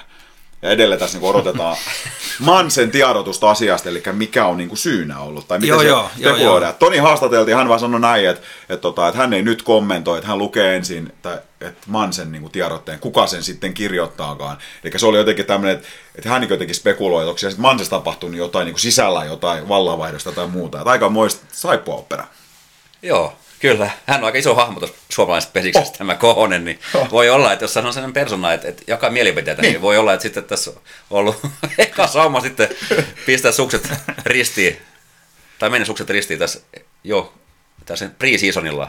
Käsittääkseni aika kulmikas kaveri on niin luonteeltakin myös, että on semmoinen, että varmasti Joo. joko tykkää tai ei, vähän tällainen kaveri. Mutta hei, ennen niin mä kysyn Joo. teiltä. Brady, oma lainsa The GOAT. Futikses okei, Suokko saa kertoa sun mielipite futiksen tekoutista, kuka sun mielestä on oikea, perustele miksi. Mutta hei, koripallo. Mä en tiedä, jostain syystä mulla alkaa tulee, kun mä saatan Instagram-sanomia, niin täältä Reels-osio, eli tuli näitä lyhyt videoita. Niin mulla tuli ihan pirus niin korispätkää. Ja sieltä tuli aika paljon niin kuin Jordania ja, ja, ja sitten tota, sit toinen tämä, sanokaa nyt. LeBron vai? Niin, LeBron Joo. James. Kyllä, kyllä. Ja siinä on myös sellainen vähän ikuinen vääntö. Mä itse asiassa nyt oltiin tuossa tyttäreni synttärimatkalla Tampereella ja mun sisko siskoni tapasin siellä ja oltiin heillä siis yötä. Ja Hei, hän... nyt tähän väliin ihan nopea vaan siskolle terveisiä. Mä, mä, mä oon hänen kanssaan seurustellut joskus lukioaikaan, niin pakko heittää pikku terkut. Sanotaan, että tää, tää on niinku erittäin, erittäin sellainen niinku epämiellyttävä aihe meikäläisen. Muistaa, kun suokko tuli sen, jossa ihme lehmän nahkatakissa. Kateet, kuka saatana tuo Toi niin, kaveri on. Mutta mut, mut, kyllä mä kattelin samaa sua, sulla oli sellainen vetyperoksi, niin letti, letti semmoinen vaalea, vaalea tota, värjätty 15-vuotias. Me toisaamme varmaan katseltiin, että mitä helvettiä tästä tulee. Kyllä. Tässä ollaan, Jupu. Tässä ollaan, joo. Meillä oli sellainen iso lammaskoira silloin, kun muutama kerran puras meikäläistä ennen kuin se lopetettiin. Niin kyllä mä silloin toivon, että se pääsisi sieltä pakoon sieltä. Sunkin, sunkin, no ei vaan. Mutta siis, niin mitä mä olin sanonut, niin, niin hänen poikansa on siis pala koripallo, intohimoinen koripalloihminen ja hänen kanssaan viritteli vähän keskustelua ja tiesi jo, että hän on niin LeBron. Ja, ja mä heitin itse, niin kuin, että, että kyllä, kyllä se on Jordan. Ja hän otti vähän niin kuin itteensä oikein niin kuin kierroksiin vähän, että perustele miksi. No, mulla mm-hmm. perusteltu aika nopeasti, että no heitin hatusta, kun en mä oikeasti koripallot tehnyt hyvin, että enemmän niin kuin näitä mestaruuksia. No se piti kuulemma paikka, mm-hmm. Jordanilla on. Mutta se, mitä mä perustelin sitä, ja tästä hällittyy niin Suokkokin, niin Jordan oli niin kuin oman aikansa semmoinen, se ei ollut pelkkä urheilija. Sehän toi ja se koko Bullsin meininki niin, kuin, niin, niin tavallaan levitti maailmaan myös sitä kuriskulttuuria. Ja tuli niin kuin, ihan, härmääkin aika paljon sitä. Se on ihan totta. Ja sitten tietenkin muistetaan niin kuin Jordan brändinä. Että eihän tommosia ollut ennen, mm. ennen häntä, että hän toi niin kuin sen ihan, ihan uudelle levelille. Ja... Eli mä sanon Jordan. Joo, mikä ikäinen tämä sun siskon poika on? Öö, hän on ala-asteikäinen. No niin, ehkä sen kertoo siitä. Joo, joo, mä sanoin, että tämä Niin, sukupolvia niin, kysymys myös niin. varmaan. Niin. Kun mä sanoin, että ehdottomasti se on Jordan, eikä mäkään ole mikään niin kovin su- suuri niin sen koristuntija, mutta että se, mitä mä olen ymmärtänyt koriksesta niihin aikoihin, näissä kaikissa dokumenteissa, mitä, mitä aiheesta on olemassa, niin se peli on kyllä erittäin väkivaltaista, ja jos siellä pystyy siihen aikaan olemaan tuommoinen pelaaja, kun Jordan on ollut, niin kyllä se joku yli-ihminen täytyy olla tietyllä tavalla. Että toki varmaan aika vittumainen ja semmoinen niin kuin, tota, semmoinen oman lajinsa Toni Kohonen. mutta Niin, tota, niin, niin. niin. mut se on sen aika ja pitää olla semmoinen, jos mennään olla kaikista paras. Se on just näin. Tota, muistan sen Jordanin dokkari, oletteko nähnyt, olen. varmaan kattonut, niin tota, kyllähän se niinku aika, aika kova, kova kundi, että tota, Joo. ei hirveästi armoa anna niinku millään osa-alueelle. Tota, semmoinen se pitää olla, jos haluaa niinku maailman paras olla, ihan varmasti. Mut niin, se GOAT-kysymys. Sullahan piti sua, sua Knuti, eli kerro sä koriksesta ja futiksesta sun The GOAT-mielipide. Joo, tota, no futiksesta voidaan aloittaa, niin, niin siis äh, kyllä se, niinku, se on Maradona. Se on Maradona. Et se, se, oli, se oli elämää suurempi hahmo. Ja tämä ei me pelkästään pelin, pelin tota, tai pelimerittien takia, toki nekin oli ihan helvetin hy, hyviä. Ja, ja kun tähän hyvin kirjassaan totesi, että miettikää kuin hyvä mä olisin ollut, jos se mä olisin vetänyt kokkeliin ja viinaa ihan helvetistä. Ni, niin tota, mun mielestä se on aika hyvä, hyvä pointti, sitä on hyvä miettiä, että hän oli silti ihan ylivoimainen, vaikka hän eli ihan kuin rockistara. Mutta tota, joo, eli Maradona ö, pelitaitojen plus tämän, tämä hänen elämän suuremman ekonsa ja kaikke, kaikkeen tota, temppujensa takia, niin, niin onhan se, niin kuin se on vaan hahmona jotenkin niin, niin jäätävän iso. Mm. Ja tota, pääsin kerran noin 80 metrin päähän Pietarin ö, tota noin, niin futistadionilla MM-kisoissa 2018 olin katsoa Argentiina Nigeria, niin se oli just tämä peli, missä Maradona sekoili, jos muistatte, ihan Joo. törkeästi, oli aivan sekaisin ja ja, ja tota, vietikö se sieltä jonnekin sairaalaankin sit su, suoraan, muistaakseni tai jotain, niin tota, siellä se heiluu aitiossa ja niin suht lähde. Kerran pääs edes, edes sen verran läheltä näkemään, niin mä oon onnellinen siitä. Mm. Mutta mut sitten koriksesta, niin, no mäkään tykkään koriksesta kyllä kovasti, mutta kyllä se mulle on Kobe Bryant, rest in peace. Mutta tota, mun mielestä se oli vaan jotenkin niin tyylikäs ja, ja, ja sitten mä tykkään siitä, että sillä on tausta kanssa se italialainen tota, meininki, että se on Italiassa asunut ja, ja, ja, ja, ja elänyt nuorena ja tykkää kovasti italialaisesta futiksesta myös ja tietää siitä, tai tiesi paljon siitä, niin mun mielestä Se sekin oli hauska. Joo, kyllä, kyllä. Ja, ja mun mielestä hän olisi taas niin, niin tyylikäs pelaaja. Mm. Ja sitten tietenkin tehokas ja mestaruudet sun muut. Mm. Niin. Ja vähän samantyyppinen tämmöinen kans, että ei, ei periksi anneta niin kuin senttiäkään kenellekään. Ei kentälle eikä se ulkopuolelle. Tota. Kobe menee mun ykköseksi. Hyvä nosto.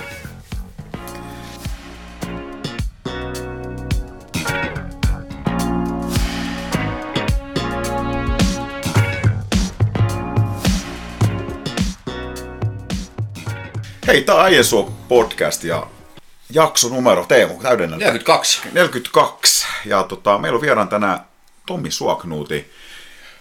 Tunnetaan varmaankin siis monestakin eri asiasta, mutta tässä yhteydessä konteksti on varmaan tämä niinku paikallisurheilu ja, ja tietysti niinku entinen palloilun pelaaja ja, ja erittäin värikäs niinku tämmöinen pelaaja, legenda voisiko sanoa. sanoja. Mutta toki paljon muussakin on ollut mukaan ja, ja toki Rauma tunnetaan myös musahommistakin. Mitä sul Tomi nykyään kuuluu? No mitäs tässä? Tosiaan Helsingin suunnassa asusteltu jo pian parikymmentä vuotta ja, ja, ja tota, pari lasta on onnistunut siittämään.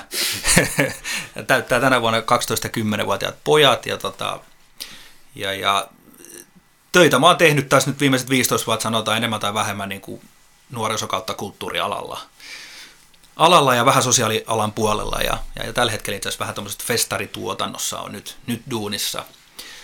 Duunissa ja, ja, ja tota, nyt tälle Raumalla parin päivän hiihtolomalla, kun lapsilla on hiihtoloma, niin tässä samalla pääsitte teidän hieno, hieno podcastin vieraaksi. Tota, eh, noissa se aika enimmäkseen menee. Sitten toki musajuttuja on harrastanut ja yhtä kauan kuin futistakin, niin, niin tota, yhden, yhden kaverin levy tästä kyhäillään semmoista iskelmämusaa tällä kertaa. Ja, Okei. Okay. ja, ja, ja, ja tota, katsotaan, jos kesällä jotain keikkahommia. Viime kesänä mä keikkailin yhden, yhden räppärin bändissä, niin tuli kierretty noin kaikki isoimmat festarit, ne meni viikonloput siinä mukavasti, mutta katsotaan mitä tänä kesän keksitään. Mutta et, yritän pitää itteni aktiivisen ja toimeliaana. Itse Suoknuutin liittyy myös tähän meidän podcastiin sen verran, että Tommin kautta itse asiassa muistaakseni kyselin yhteyden, miksi sultaisin kysyäkin sillä, että se meidän tunnari, niin se on Jake the Break tehnyt. Ja Kyllä. Ja se ekaksi on suhuyhteydessä, sä kehotit olemaan jakeen-yhteydessä. Kyllä se näin menee. Näin se, näin se maailma pyörii ja on pieni ja tota, raumalaisia tässä kaikki alun perin ollaan, niin, niin tota, totta kai jeesata ja tuota, jos vähänkin pystytään. Sanoisin semmoinen tähän niin tänne helsinkiläisyyteen liittyvä asia, että mikä Helsingissä on parasta sun mielestä? Ö, mulle ehdottomasti se, että ö, jos mä olisin, asuisin vaikka Raumalla mun, mun alan koulutuksella tö, töillä, niin tota, tota, mä olisin luultavasti työtön. Eli niin kuin Helsinki on tarjonnut mulle, mä olen kulttuurialan ihmisiä koulutukselta, niin, niin, niin tota, Helsinki on tarjonnut mulle hienoja mahdollisuuksia. Ja myös tämä musiikki, että et mä oon saanut niinku musiikista tehdä hienoja juttuja ja, ja päässyt tekemään niinku ihan eturivi-artisteillekin musaa, musaa, ja se ei olisi onnistunut varmasti mistään muualta kuin Helsingistä. Että tota, mä sanoin, että se niinku mahdollistaminen on, on, niinku Helsinki, on, on Helsingissä ollut parasta mulle.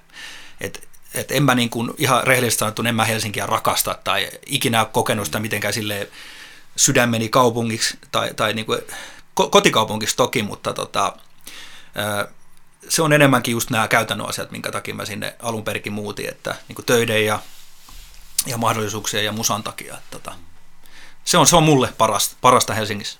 Ja mun käsittääkseni aika paljon siellä asuu niin kuin, niin kuin, siis sama kaveripiiri, kun Raumat lähtenyt ja edelleen niin kuin näette sieltä periaatteessa vaan kaupunki vaihtunut, äijät on vanhentunut parikymmentä vuotta. Joo, aika paljon samoin pallinaimoisia pyörii, pyörii kuin Raumallakin silloin, silloin back in the day nuorena. Että tota, se on totta kai hienoa, että, että, että sit, jos ja kun haluaa välillä olla, olla tota, pitkäaikaisten friendien kanssa, niin se on mahdollista, mahdollista Helsingissä. Että, tota, kyllähän siellä on paljon näitä Rauma, Rauma-ystäviä yhä edelleen.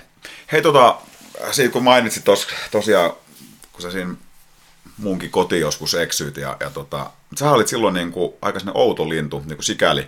Eli eihän niin kuin toi räppi kuteis ja, ja tuonne räppimeininki. Ei sen, sen ajan niin Raumalla, niin, niin, se oli aika harvinaista. Että kun sanotaan, että enemmän nämä, ainakin huuhkajan tiellä, missä mä asuin, niin oli Iron Maiden ja, ja muut meiningit päälle. Mist, Joo. Mistä koko räppiskenne niin lähti? Ei, oliko teitä, ei teitä hirveän monta ollut edes silloin? Ei ollut. Sanotaan, että varmaan silloin, puhutaan 90-luvun siitä niin puolen väli tianoilla kautta alkupuolella, niin eihän meitä ollut kuin kourallinen, kourallinen niin räppijätkin Raumalla. Ja, ja tota, ö, en mä saa ihan tarkkaan niin muista tai osaa sanoa, että mistä se niin lähti, mutta kyllä, kyllä se, oli, niin kuin, se ei ollut mitään esittämistä yhtään. Et se oli, se oli niin kuin intohimo, että et mä löysin siitä musiikista ja jotenkin, jotenkin siitä niin kuin vaatetuksesta ja, ja, ja kaikesta, niin, niin tota, löysin itselleni, itselleni kodin niin sanotusti. Ja, ja tota, totta kai nyt kun katsoo niitä kuvia, niin jumalauta, että hävettää. hävettää.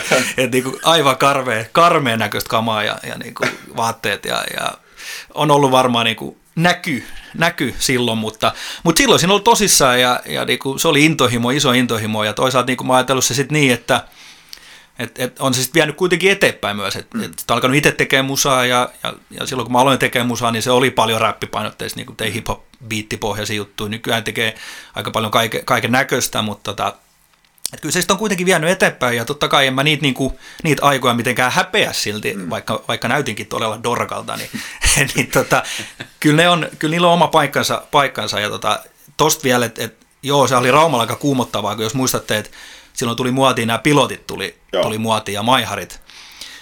Ja, nämä, nämä, ja yhtäkkiä niin tuntuu, että joka toisella jätkällä on, on tota, pilotti päällä ja he, niin periaatteessa vihasivat hiphoppareita sitten taas. Mm. Ja, ja, ja, ja tuntuu, että niin kuin, joka helvetin nörttikin Raumaa, ketä oli, niin niistä tuli yhtäkkiä kovikunde, kun laittoi sen pilotin päälle. Ja, ja tota, kyllä siinä niin silloin, muistan, että se pari vuotta oli vähän semmoista, että miettii, että tuleeko tässä niin oikeasti turpaa. Että, että meitä on se kourallinen, mm. koura, kourallinen, näitä on niin puoli Raumaa. Mm. Ja, ja, ja tota, tuli, jotain huutelua tuli, mutta ei sitten ikin onneksi mitään sen ihmeempää. Ja mä itsehän olen rauhamiehiä, en ole ikinä, ikinä nyrkkiäni heilauttanut, niin tota, sinänsä, sinänsä olen tyytyväinen, että näin kävi, mm. kävi mutta et muistan, että sillä vähän kun kaupungin lähti lauantai, niin oli kuumutus aina, että tota, että, että jotain, jotain voisi tapahtua, mutta ei onneksi tapahtunut. Ja mulla oli laaja, laaja ystäväpiiri kuitenkin, että, että mulla oli niinku just pelas futista ja sitten oli noita musajuttuja, oli koulukavereita ja, ja, ja tota, asuinalueen kavereita. Mulla oli ehkä se hyvä, että mä tunsin niin kuin paljon ihmisiä, niin, niin, niin sekin auttoi, auttoi siinä, että ei tullut niin sanotusti naamaa. Hei tota, mä oon itse alkanut kuuntelemaan musiikkia, niin, niin tota, muistan erittäin hyvin sen. Mä sain ensimmäisen C-kasetin naapurin, naapurin tota, niin mun kaverin isoveli antoi anto tässä kasetin, missä oli tosiaan Metallica Iron Maiden. Ja sille tiellä niin kuin mä lähdin. Toki myöhemmin mun, mun sama kuin aina ollut semmoinen, että että riippuu fiiliksestä tosi laaja, että mm. tykkää kuunnella. On, on niin kuin itselläkin omat rap-vaiheet ollut ja, mm. ja en, joskus kuunnella niitäkin niin kuin enemmän. Saat vieläkin muuten mun sam- sampoot velkaa. Ai niin. Jupi järjesti joskus tota, Turun räppikekkerit ja tota, sitten siellä oli joku freestyle-räppikisa ja siellä ei ollut tarpeeksi osa- osallistui. Mä olin siellä, eli Jupu huikkas mulle, että sua kato nyt messi, että ei mulla kilpailla tarpeeksi. Mä sanoin, että en mä kyllä mikään räppäri jos ei sillä ole mitään väliä. Mumis ei ottaisi mikkiin, niin tota, saadaan tämä homma ohi. Ja osallistui kilpailu ja pronssisaavutus. Ja tota, vieläkään en ole jumala, että tästä 30 vuotta aikaa. Ja shampoot piti saada palkinnoksi, ei ole näkynyt. tämä on ihan tämä on tosi tarina kyllä. Kyllä, totta kai. Ja sä oot se järjestänyt räppikilpailut. Joo, itse asiassa mullahan on tämmöinen tausta, tota, jos sen verran saa avataan vähän tätä verhoa. Niin, kai. Avaa ihmeessä. Siis mä oon tehnyt yhden turkulaisen kaverin kanssa, me ruvettiin joskus tai tänne, niin muista oltiin krapulassa ja mietittiin, mitä ruvetaan tekemään. Ja jompikumpi heitti, että ruvetaan tekemään suomi-räppiä. Tämä oli 90-luvun loppupuolella. Ja, ja sitten mentiin kauppaan, silloin ihan legendaarinen tämä, tämä tuota Anttilan tässä, oliko se Turusen kävelykatu. Siinä oli siinä tosi hyvä top 10 myymällä, missä siis, oli, siis kaikki DVDt ja CD aina hommattiin sieltä, niin sieltä otettiin joku tämmöinen musanteko-ohjelma ja ruvettiin vähän tässä suomi ja, ja sitä kautta itse asiassa jahkannutti jotenkin, sitten se meni mun siskoon, kun se oli opiskelees vaihtarin Hollannissa, siellä oli joku tämmöinen tamperelainen muistaakseni, mistä se mahtoi kotosi joku tänne promoottori, joka järjesti niin kuin ympäri Suomen niin kuin yökerhoissa kaikenlaisia keikkoja. Joo, joo. Ja se kuuli meidän räppiin niin kuin siellä, ja en mä tiedä, oliko se sitten, kun Amsterdamista on kysymys, niin pilvipäissä, ai miten ne niitä oli kuunnellut, mutta he olivat jotenkin kauhean vaikuttuneet tästä meidän räpistä. Ja, ja tota, palkatsi, palkatsi meidän niin kuin vetämään tällaisia niin kuin iltamia, että me itse niin kuin esiinnyttiin ja, ja tota, sitten vedettiin tässä kapojakin siellä ja, ja tota, muistan sen, että meillä oli niin kuin, meidän palkinto oli siis ilmanen olut. Klassikko palkinto. Joo, siskoni ajoi meitä ympäri Suomen Forssaa ja, ja hän ei saanut mitään, hän myy lippuja ja, ja, tota, me räpättiin ja sitten vedettiin kaikki kisoja. Siis, voit nyt kuvitella, että nuori 20 äijä ja, ja ilmasta olutta, niin, kuin, niin ne oli varmaan tasoltaan aika vaihtelevia, kirjavia. Mutta se Turu oli kyllä hyvä, se mä muistan, että ne oli ihan kunnon räppipileet ja siellä oli ihan niin kuin hyvä meininki. Ainakin, Joo, mä, mä muistan, että oli hauskat Joo. bileet, kyllä. Luojan lykky on se, sen mä sanon nyt vielä, että onneksi internet ei ollut silloin vielä, mitä se on nykyään. Meidän niin kuin, tuotanto ei löydy mistään niin kuin internetin vapaasti jaosta. Että se on niin kuin luojan lykky. Sanotaan, niin kuin, että kyllä me, me lähdettiin sinne, sinne niin kuin NS Rivolle linjalle kyllä heti alkuun jo. Kyllä, sen muistan toki teidän biisejä. Tota. Säkin olit muuten kerran meidän takaisin tekemässä ei se, se on mennyt sun piikki, se taisi mennä, oli tämä toinen, tämä, oliko Staffro vai ketään, niin äänitettiin jotain biisiä siellä Turussa koko päivä ja sitten sit tämä kaveri hukkassa sitten kun, oli, sit, kun oli, oltiin äänitetty, niin, kuin, niin sitten se oli vaan, että ei tätä löydy täältä mistä. Siinä meni koko päivän työt hukkaan. Mahtavaa. Le- legendaarisen Staffro terveisiä. Me tehtiin myös joskus muuten palloereen, tota, palloereen tommonen niin kuin, piti tehdä tämmöinen sisääntulobiisi. Ja kapteenimme Juho Kauppista meidät pyysi, että tota, jätkät, että te teette biisejä, niin tehkää semmoinen joku menevä, menevä futis, futistunnari, että me, me, niin joukkue tulee, tulee peleihin sen, sen tota säästyksellä ja yleisö taputtaa. Me tehtiin joku ihan totaalisen paska, paska biisi. Itsekin muistan, että oikein hävetti, mutta vein, vein, se CD sitten Juholle, että no niin, tos, tos olisi nyt, ja tota, ei se kertaakaan se ei soinut. Ja mä pari kertaa mä kyselin jälkeenpäin siltä vaan, niin mihin, mihin se biisi jäi, niin jotain se yritti sokeltaa sitten siihen, että no ei, ei ole viha vielä, tota, katsotaan vähän, vähän myöhemmin. ei tullut biisi, biisi koskaan, koskaan Iirojen tunnarin biisiksi. Ehkä hyvä niin. Hei se on muuten sanoa vielä tuosta räppikuviosta, niin, niin tota, en paljasta mitä nimi, niin sen takia voi laittaa nyt mainita bändiin, mutta kaverini eteni sitä pidemmällä omalla uralla, että, että hän oli musassit, niin kuin, eihän ei ollut siis mikään esiintyvä artisti, mutta hän oli taas siellä taustalla ihan tämmöisen, voisi nyt sanoa, top kolme menestyksekkämmän, no ehkä top kolme liioittaa, top viisi, nykymoderni sanotaan niin kuin tässä viimeisen kymmenen vuodessa, niin varmaan top kolme niin kuin eniten ulkomaan myynyt artisti, hän oli siellä taustajoukoissa kyllä. Että hän jäi sinne, sinne uralle kyllä niin kuin tästä kova, meidän kova, päähänpistosta. Aika kova. Tämä oli ihan uutta tietoa mulle. Joo. Loistavaa. Joo. Hei, mm-hmm. tota, ö, sut, sua, kun sut kun tulee mieleen, niin, niin aina tulee sellainen hauska jätkä, piru hauskaa seuraa, todella paljon hauskoja legendoja tarinoita, mutta aika useasti myös sit niinku tällaisia hahmoja, niin sit voi olla se toinenkin puoli, että et, et, säkin oot ihan tuossa omassa sosiaalisessa mediassa päivitellytkin, niin kuin, että olet myös kamppailu aika paljon masennuksen kanssa. Lähi, sanotaan lähiaikoina, mutta lähikuukausina ja lähivuosina. Joo, kyllä, kyllä. Se on ihan totta. Et, et, kai se menee niin, että kaikki hauska loppuu aikanaan. että tota, kenelläkään ei koko ajan voi olla helvetin hauskaa. Niin tota. Mutta joo, siis kyllä, totta. S- Mä oon niinku, koen, että mä oon kuitenkin henkilönä sosiaalinen ja niinku aika iloinen ja yritän, yritän aina olla, olla positiivinen, mutta tota, tuossa pari vuotta sitten alkoi vaan elämässä tapahtuu, niin kuin ke- kerääntyi paljon niin sanottuja negatiivisia asioita niin kuin ympärille ja, ja tota, tuli, sitten siinä tuli avioeroa ja lasten muuttoa toiseen kaupunkiin ja, ja, ja jouduttiin myymään omaa asuntoa ja, ja tota, olin mä viime syksyn pienen pätkän työttömänäkin, että tota, siinä oli niin isoja, isoja palikoita, jotka meni, meni sitten niinku väärään suuntaan ja, ja, ja tota, sitten tuossa ootas nyt, no sanotaan, että vuosi sitten tähän aikaan niin oli se pahin, pahin aika, aika mulla, että tota, et, et, silloin niin havahtui siihen, mäkin suomalaisen miehen tyyliin yritin ensin pitkää sätkiä niin kuin yksin ja, ja, ja tavallaan, niin kuin, että ei, en mä mitään apua tarvi, että, että kyllä tästä yli, yli mennään itsekseen. Ja sitten se vaan niin kuin huono niin huono niin se olo. Ja sitten kun puhutaan vaikeasta masennuksesta, mitä, mistä mäkin kärsin, niin, niin siihen tulee paljon muutakin si, sit mukana. Että, että mullakin tuli niinku pelkotiloja ja ahdistusta ja mä olin niinku siinä pisteessä, että mä en uskaltanut periaatteessa himasta lähteä juurikaan muualla kuin kauppaan. Ja nämä pelkotilatkin oli semmoisia, että mä niinku, en pysty kohdistamaan, mä en tiedä mitä mä pelkään. Mm. Et se on silloin aika hankalaa, kun se, se, se olisi helppo, jos tietäisi mitä pelkää, niin sitten pystyisi tekemään jotain. Mutta kun on vaan niinku yleismaailmallinen pelko, mm. niin, niin tota, se meni siihen, että mä en niin uskaltanut oikein lähteäkään mihinkään, mutta sitten taas toisaalta, kun mä vihasin olla myös siellä kotona, koska yksinäisyys oli yksi pahimmista mm. jutuista mulle silloin. Olin tottunut 15 vuotta olemaan kuitenkin niin kuin perheen ja mm. ihmisten kanssa asumaan, asumaan ja sitten sä asut yhtäkkiä yksin, niin, niin tota, se yksinäisyys oli paha. Niin mulla oli vähän semmoinen olo alkoi tulee, että ei, ei, ei mulla ole niin mitään paikkaa, missä mä koen niin kuin turvallisuuden oloa.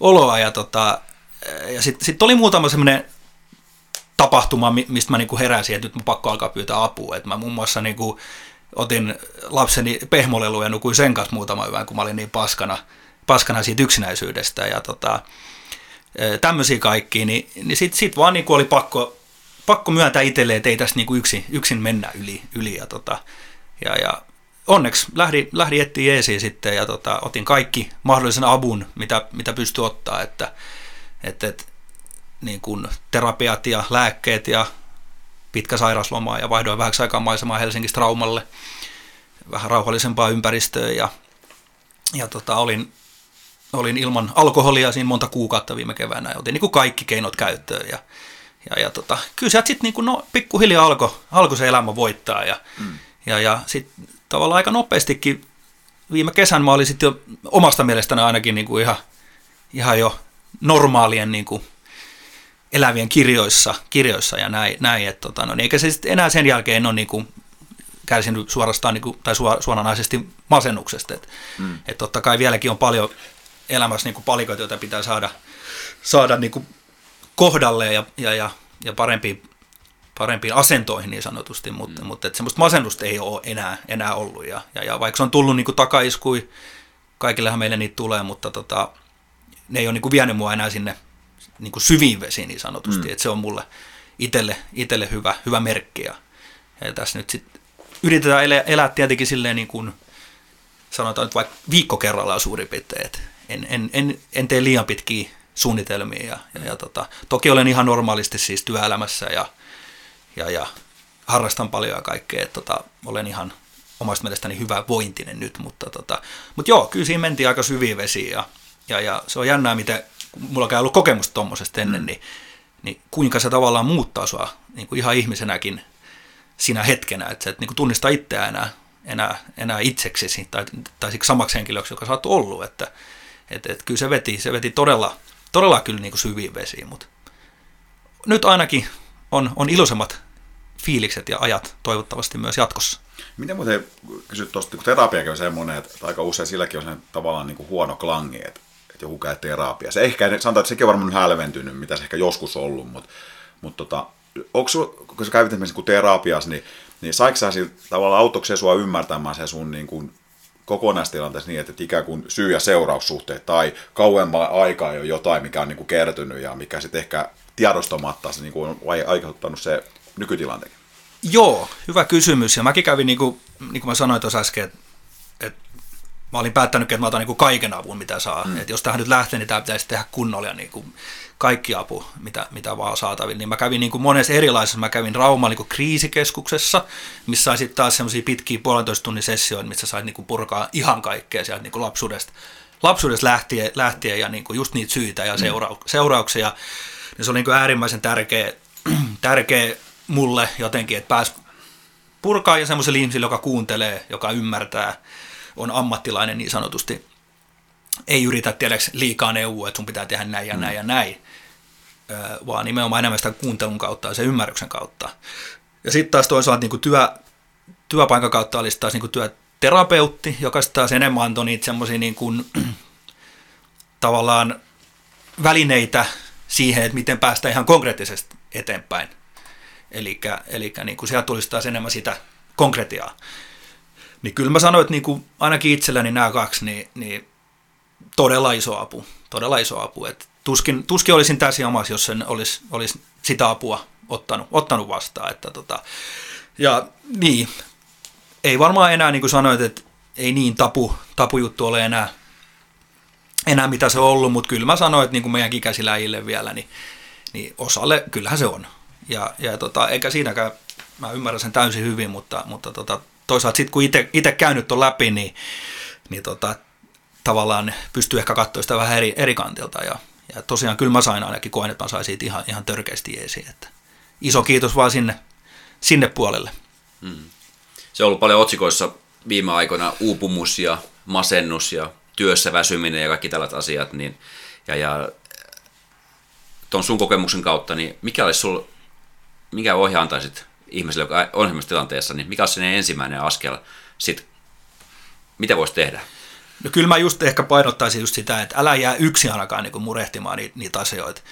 Että et niin pura sitä jonnekin, on se sitten on se sit lähimmäiset tai, tai tota, ammattilainen tai jotain, mutta se, et, mulla ainakin oli pahin just se, että mä jäin niin yksin vellomaan kaiken, aluksi kaiken kanssa ja, ja tavallaan sitten sit se vaan kuin, ne asiat vaan paisuu ja, ja, ja tulee sitten, mulla oli paljon niin kuin itse syytöksiä kaikesta, että, että mä oon itse pilannut kaiken ja, ja, ja miten sä et niin kuin, jotenkin onnistunut pelastamaan näitä asioita, ja työasioita ja, ja näin. Että, tota, että heti kun mä avauduin maailmalle niin sanotusti, niin kaikki lähti niin kuin parempaan suuntaan. Ja, ja, ja just toi, mitä Jupukin sanoi, sano, että se, että esimerkiksi mä laitoin sen niin kuin someen, someen ihan julkiseksi, niin kuin, että, että nyt on masennusta ja näin, niin sinänsä tein se ihan tahallani, koska mä tiesin, että tuolla on paljon muitakin.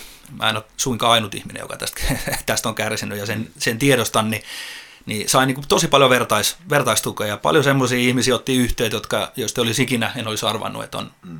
kärsinyt tai kärsii, kärsii näistä samoista jutuista. Ja tota, se oli yksi, mikä auttoi muakin hyvin paljon, eli vertaistuki semmoisia ihmisiä, jotka on ollut vähän samankaltaisessa tilanteessa, kärsinyt samoista jutuista, niin, niin tota, niiden kanssa pystyy, ainakin minä pystyin paremmin avautua ja puhumaan niistä, ja, ja tiesin, että vastas, tai niin kuin ei vastas, vaan siinä on ihminen, joka tietää, mistä mä puhun.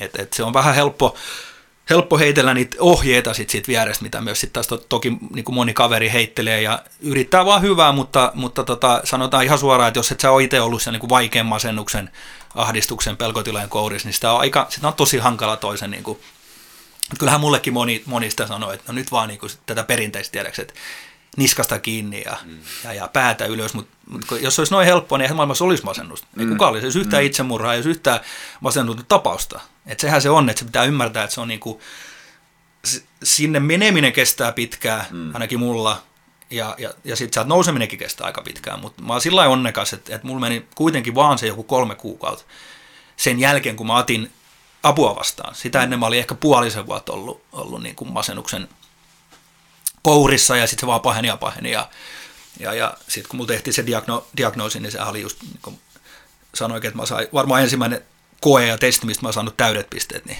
niin oli tämä masennustesti, mikä tehtiin, että tota, sain, sain siitä ihan täydet pisteet, eli, eli, eli tota, silloin tietää, että olla, ollaan siellä niin kuin masennuksen kannalta siellä ihan pohjilla. Ja, ja tota, mutta siis niin, mun ehkä tuuri tai onni oli se, että mä pääsin nopeasti, että sitten kun mä otin sitä apua vastaan, niin sit se ei ollut kuin se kolme kuukautta. Ja, ja sen kautta voi niinku rohkaista jengiä, että, että kyllähän mullakin se fiilis, että ei tähän mihinkään nousta enää, ja niinku, että mitä mä tää lääkkeet otan, tai meni jollekin tuntemattoman länkyttää, että ei sitten mitään hyötyä tuolle. Mutta, mutta ihmisaivot on erikoiset. Mm. Kyllä se sieltä sitten vaan alkaa, alkaa tota, pienistä asioista se alkaa nousemaan. Ja mullakin se oli jostain niinku ihan pienistä, mistä lähti, että et, tiedätkö, oli kylmä kokis ostettu jääkaappiin. Mä koko päivän vaan fiilistelin sitä, että mä saan sen yhden kylmän kokiksen, kun mä saan niin mistään muusta mm. iloaiheita. Mm. Mutta sekin voi olla se, se alkusysäys. Se voi olla mm. se yksi kylmä kokis siellä jääkaapissa. Ja sitten viikon päästä se onkin ehkä, ehkä lukon peli. Mm. Jaksaa lähteä jo vähän liikkeelle. Sitten mm. taas sitä seuraava viikossa on joku muu. Et, et niin kuin sit, sitä kannustan, että kyllä, kyllä sieltä niin kuin noustaa ja nousee. Nousee, mutta et, et, vaikkei se sillä hetkellä tunnu siltä, että sieltä noustaan, niin, niin tota, sano, joku sanoi hyvin, että, niin kuin, että aivotkin jossain välissä kyllästyy siihen masennukseen. En jaksa olla masentunut niin kuin, ties koko loppu, loppuelämää. Se oli mun mielestä ihan hyvin sanottu. Ja tuossa hyvin kuvasit, että tavallaan toi niin kuin pitkään aikaa ja sitten kun useampi tavalla mieleen tulee useampi kuormittava asia, niin sitten jossain vaiheessa tavallaan ihan mikä tahansa niin kuin periaatteessa sairaus, että mieli sairastuu siis siinä vaiheessa. Kyllä, tähän vielä tota, san, sanon just, että tota, muistan psykiatri sanoi just jotenkin näin, että, että, että niin kuin normaalisti ihmisellä on kapasiteetti käsitellä niin kuin maksimissaan kolmea isoa elämänmuutosta yhdellä kerralla. Ja, ja kun me laskettiin niitä munkin, munkin elämänmuutoksia siihen samaan syssyyn, niin niitä oli 6-7. Mm. Niin, niin sehän sanoi, että ei ole mikään ihme, että sä oot niin kuin romahtanut. Et, et, et, ja se kolmekin ihan maksimi. Sanoi, että normaalisti se on, se on niin kuin kaksi elämänmuutosta isompaa samaan aikaan, niin, niin, niin ollaan jo siinä rajoilla. Kolme on niin kuin ihan maksimi. Mm. Niin tota, se, oli, se, se oli vaan hyvä sellainen oivallus, mitä itse tajus. No niin, että ei ole ihme, että on niin kuin tässä, tässä tilassa. Ja, ja haluan vielä sen sanoa, että mä en syytä, syytä tilastani siis yhtään ketään. Että, että tämä on niin kuin vaan tilanteiden ja elämän, elämän kiertokulku. Että tässä on, on ollut niin kuin vähän hankali, hankali haastavia asioita nyt viimeiset pari vuotta, mutta tota, onneksi tämän mahtuu aina myös kaikkea kivaa ja positiivista. Mistä saa tällä hetkellä eniten positiivisia kiksejä? No kyllä mä lapsista saan, lapsista saan että tota, et tosiaan kuten sanoin tuossa aikaisemmin, että et lapset asuu 60 kilsaa musta nyt tota, Helsingistä, eli Hyvinkäällä, niin mä näen, tämä on siis viikonloppufajana nykyään, eli, eli ovat aina viikonloppuisin mun, mun luona, niin tota, kyllä mä siitä saan se voima, suurimman voimaa, että mä aina venaan sitä viikonloppua ja sitten tehdään, ne on kuitenkin 12-10, niiden kanssa pystyy jo tekemään kivoja juttuja, tiedätkö, että ei ole enää sitä ihan pikkuvauva meininkiä, mm. että vaan pitää koko aika vahtia ja olla peloissa, että jotain tapahtuu. Et, et nyt on kiva tehdä juttuja niiden kanssa ja, ja jutella niiden kanssa jo vähän niin kuin aikuiselle ja näin, niin tota, kyllä, mä, kyllä mä niistä saan isommat kiksit ihan ylivoimaisesti tällä hetkellä. Hei, kiitoksia. Mun mielestä se on aina hyvä, kun niin kuin sanoin tuossa hyvin mainitsin, että se meidän ikäiset äijät, kun puhuu ihan avoimesti niin kuin näistä asioista, koska tosiaan ei olla tässä maailmassa varmasti niin kuin ainoat ihmiset, kenellä on ollut erilaisia vaikeuksia ja muuta. Sitten kun mennään tavallaan noin akuuttiin niin kuin tilanteeseen ja noin syvälle, niin, kuin, niin, niin erittäin inspiroiva niin tarina, että siitä kuitenkin voi päästä yli ja, ja varmasti olet vielä niin kuin jonkun prosessivaiheessa kuitenkin menossa. Joo, tähän halu, haluankin sanoa vielä just sen, että en, en, en kliseisesti tykkää mistään sankaritarinoista, niin kuin, että, että täällä oltaisiin noustu jonnekin uskomattomia suorituksia ainutlaatuisen ihmisen, että, tota, että totta kai ihminen on aina, aina keskeeräinen ja, ja, ja tota, tämä prosessi on mulla vielä kesken todellakin, mutta kuten sanoin, että siitä mä oon tyytyväinen, että mulla ei ole sitä niin kuin masennuksen tunnetta, masennusta mulla ei ole, vaikka asioita to, toki prosessoin tässä koko aika ja, ja, ja tota, näin, mutta, mutta et, se on jo se on niin tosi hyvä ja se on mulle tärkein, koska se, se on se, mikä vei mut sinne, että hyvä kun pystyy sängystä nousemaan jossain välissä, niin ei olla siellä enää.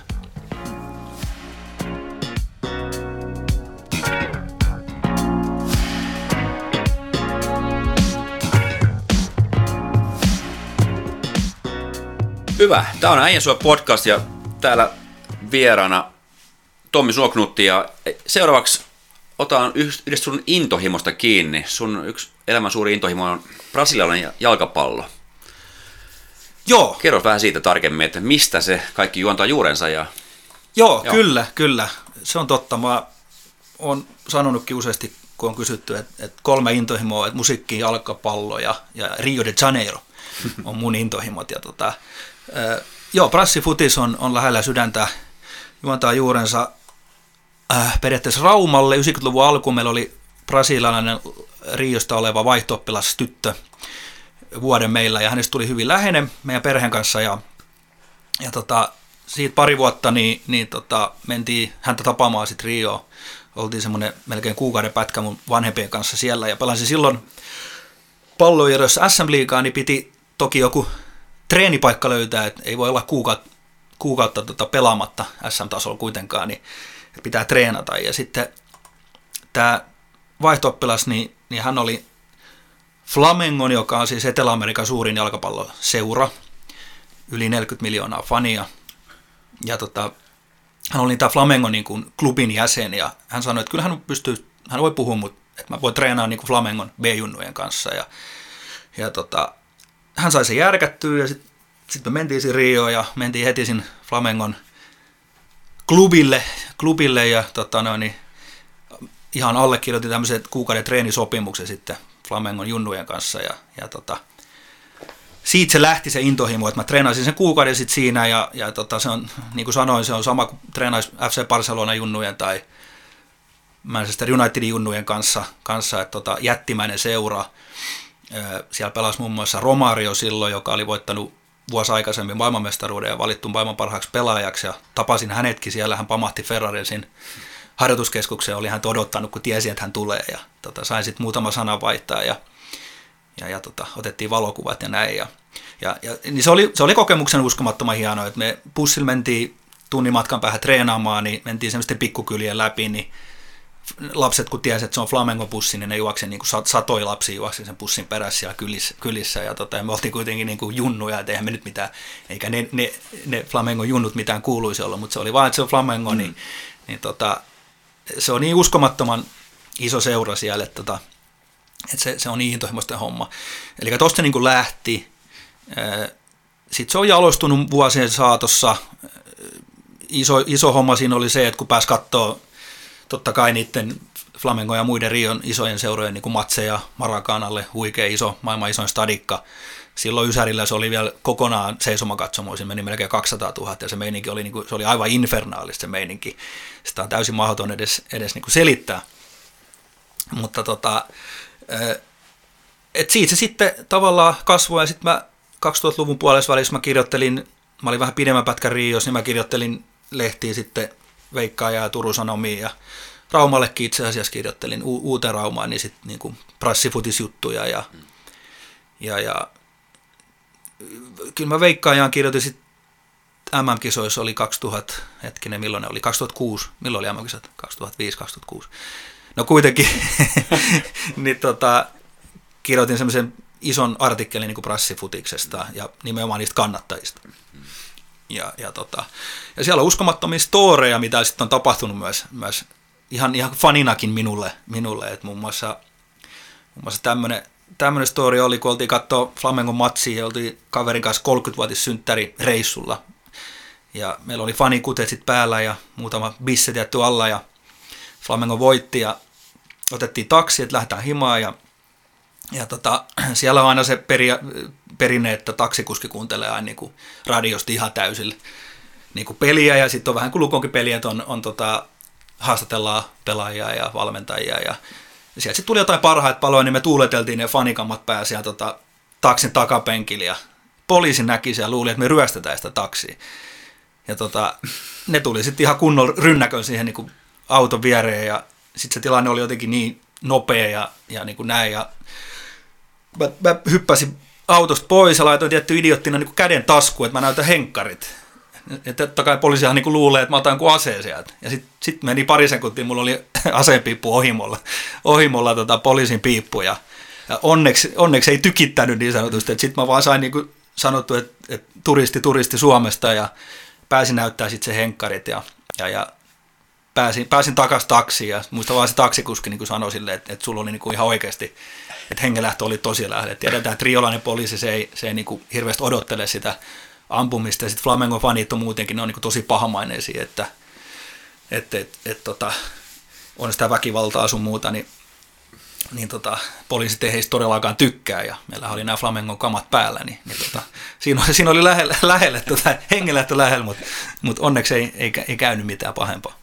Mutta joo, siis tämä on iso intohimo mulle, ja mä oon melkein joka vuosi yrittänyt sen kaksi-kolme viikkoa käydä Riossa, ja samalla totta kai katsoa myös hyvin paljon niin kuin paikallista futista, ja, ja nimenomaan mikä mulle siinä on niin kuin tärkeää on se fanikulttuuri, että se on vaan niin huikea, huikea meininki, ja ja miten ne ihmiset elää ja hengittää sitä niin kuin joka päivä, niin, niin se on futismielle erittäin, erittäin hienoa nähtä, nähtävää. Hei se tarkentava kysymys, tuossa kun sanoit, että kun sä treenasit se Flamengon B-junnujen kanssa, niin mm. millainen taso siellä oli?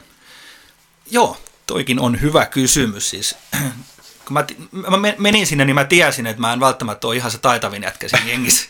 siinä jengissä ja, ja tota, ö, mä muistan, että mä olin niin itse päättänyt, että, että että mä vedän ihan peruspeliä, että tiedätkö, että mä oon pakki, mä pidän sen mun oma mieheni, mä syötän ihan helppoja lyhyt syöttöjä ja vedän ihan basic hommaa. Ja, mm.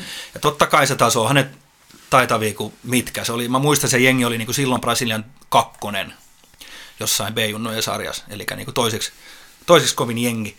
Ja, ja tota, huikea taso, huikea intensiteetti, siellä valmentaja rukoili polvillaan, kun tuli hienoin maaleja. ja, ja tota, ihan mahtava kokemus, mutta mut mun on pakko sanoa, että mä, niinku ihan, mä oon ihan tyytyväinen siitä, miten mä siellä suihkin menee. Mm. Että sillä peruspelillä niin ei mua siellä mitään nöyryytetty niin sanotusti. Mm. Et mä pysyin siinä niinku, tahdisi ihan hyvin. Että et, niinku pelaajana mun hyvät ominaisuudet oli, oli nopeus ja kunto. Mm. Mm. Ja, ja suht hyvä vasuri. Niin mä tiesin, että, että mä en niinku ala täällä kikkaa mitään ihmeellistä. Mä pelaan tätä ihan perushommaa ja katsoin, että ei kukaan niinku pääse mua nöyryttää. Ja, ja ja kyllä mä voisin, mä sen kuukauden suorituksen olen ihan tyytyväinen. että, ei poikinut sopimusta kuitenkaan. Ei, ei sopimusta. Ja se, mä olin vähän sellainen lemmikki tietenkin, kun eihän siellä niin kuin nyt herran aikaisen mm. toimii ihan toiseen mm. suuntaan, niin kuin tiedetään. Niin, niin siinä oli iso rinki, oli varmaan kuin 40 pelaajaa. Ja tota, yksi eurooppalainen mun lisäksi oli silloin, muistaakseni Itä-Euroopasta joku, joku kundi. Ja totta kai mä olin semmoinen vähän niin kuin nähtävyys heille, että mm. jostain Suomesta, että kuka helvetti. Mm. Tämä on niin kuin, ja mut otettiin semmoisen niin kuin vähän semmoisen niin kuin maskottityylisen mm. ratkaisun, niin kuin tiedätkö, taputellaan selkään. Mm. Mutta kyllä mä sen niin kuin ymmärsin, mutta toisaalta parempi se kuin se, että mm. jätetään täysin syrjään tai jotain vastaavaa. Et, et, et, siitä jäi ihan, ihan niin kuin hyvä, ihan hyvä fiilis, fiilis kaikin puolin. Et kiva kokemus ja raumalaisen nuorella kundilla varsinkin, niin sillä ikimuistoinen. Hei, tuossa kannattajakulttuurista sen verran, että kun tota, mä itse tuossa pohdin, kun jos vertaan niin kuin eri maiden välillä, että, että esimerkiksi niin kuin Italiasta lähti tämmöinen niin kuin kapovetonen, että on niin kuin ikään kuin kannattajaryhmä ja, ja se on johdettu ja organisoitu se, se tavallaan seuran tukeminen siellä ja nähdään hienoja koreoita ja tifoja ja muuta. Ja Englannissa on ehkä sitä enemmän tämmöinen lädityyli, että, eihän siellä kukaan niin kuin sitä periaatteessa niin kuin johda, vaan, mm. vaan ihmiset laulaa ja se tulee ikään kuin, niin kuin kollektiivinen päätös, päätös, että nyt vedetään tämä biisi ja jengi, jengi niin kuin yhtyy siihen, niin miten se menee niin kuin Brasiliassa siellä? Miten Flamengo, onko siellä jotain johdettua vai sekä että vai? Joo, eli Brasiliassa on niin torsida, tosidas, eli niin kuin just kannattaja, eri kannattajaryhmi, ryhmi, hyvinkin organisoitui, hyvin isoja. Toi Hasa Hubro Negra on Flamengon niin suurin faniryhmä, mun mielestä siinä on joku 60-70 000 ihmistä, kuuluu siihen faniryhmään pelkästään. Ja niitä on niitä muita faniryhmiä vielä sitten satoja. Et, et todella johdettua isoa, mutta se mikä on hienoa, että et myös ihmiset, jotka eivät kuulu niihin faniryhmiin, niin yhtyy sen mm. stadionille, ne osaa kaikki ne laulut, kaikki ne eleet. Ja se on just hienoa, että, että sitten kun, sit kun on oikein hyvä meininki, niin kaikki on messissä. Ei se ole vaan se fani, faniryhmä, vaikkakin joku Flamengo faniryhmä, se on ihan jäätävä iso. Sehän mm. on niin kuin niistä 70, 75 000 suurin piirtein menee Marakana, niin kyllä niistä niin kuin puolet ainakin on, on niin kuin faniryhmiä jäseniä. Mutta mut siis joo, hyvin johdettua. Öö, esimerkiksi Flamengo faniryhmätkin välillä tappelee keskenään. Että et ihan tämmöistäkin on nähty. Onko se muuten semmoista jakoa, esimerkiksi Saksassakin saattaa olla, että tietyllä seuraa voi olla vaikka kaksi eri kannattajaryhmää. Toinen voi olla niin ääri vasemmista, toinen ääri oikeisto, ja ne kahnaa keskenään. No Brasseissa ei ole toi, niin kuin, toi politiikka mm. ei ole sen futikseen mennyt tolleen. Sie- siellä, ei ole, siellä ei ole tommosta. Joo. Ja, ja se on mun mielestä niin kuin yksi hieno juttu totta kai. Totta kai. Et siellä, ei, siellä, ei, siellä on kaikki kyllä niin kuin sulautuu. Kaikki on, niin kuin, lempinimikin on, on niin kuin nation, eli niin kuin Flamengo-faneille kansakunta. Et mm. Kaikki kuuluu siihen, siihen samaa, samaa faniryhmään. Ja, ja, ja tosiaan vielä se tuosta Flamengo-faneista on niin kuin pakko just sanoa, että se on niin kuin, sitä on mahdoton kuvailla, kuinka iso se seura on Brasiliassa. Sehän on maailman ö, kannatetun seura niin kuin oman maansa sisällä. Yhdessäkään muussa maassa ei ole omassa maassa niin paljon faneja, mitä Flamengolla on, mm. on Brasiliassa. Ja sitä kutsutaan välillä, että se on niin kuin suurempi kuin maajoukkue jopa. Et, et, ne pelaa välillä vieraspelejä, niin ne on niin kotona. Et, et 70 prosenttia voi olla vieraspeleissäkin niin Flamengo-faneja. Et, et se, on, niin kuin, se on järkyttävän suosittu, suosittu seura siellä. Et, et sitä on niin kuin vaikea kuvailla. Jos ajatellaan tänne suomalainen turisti menee Rio de Janeiroon, niin ensimmäiseksi tulee mieleen, että joku tietyt paikat, missä ei kannata liikkua. Onko se totta? Ja toinen asia, onko se peleihin, niin, niin onko ne koko kansan saataville lippujen hinnat, että ne on niin kuin karannut mihinkään. Onko peleihin turvallista mennä ja onko peleissä jotain väliä, mihin sä menisit katsomaan sitä peliä? Joo, jälleen kerran hyvä, hyvä kysymys ja, ja tota, tavallaan tuohon ehkä vähän vaikeakin vastata. Eli äh, miten mä muotoilisin tämän järkevästi. Äh, ihan turvallista mun mielestä, joo. Mut on toki ryöstetty pari kertaa futispelissä. Et, et, miten futispelissä niin, ryöstetty? Miten ne on tapahtunut? No siinä on ollut, mä oon ollut katsoa Vasco da Gama, siis toinen Rion, toisiksi suurin jengi, tosi iso kanssa, 15 miljoonaa fania. Ja tota, heillä on oma stadion, tämmöinen Sao Januario, tota, todella lähellä slummeja, niin kuin vähän vaarallista asuinaluettakin.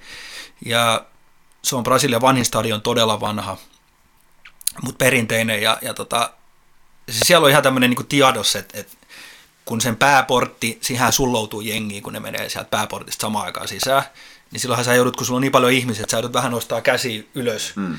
tavallaan, että sä pääset siellä massas. Niin se, se, oli, se on mullekin oli jo ennalta tiedos, että, tota, että, että siinä ryöstetään. Että silloin kun sun kädet nousee, niin lähtee, lähtee lompakko. Ja, tota, mäkin niin tiesin, mutta sitten että ei tässä hätää, ei tässä hätää, mm. tiedätkö, pari pisseä alla ja kaikki on hyviä.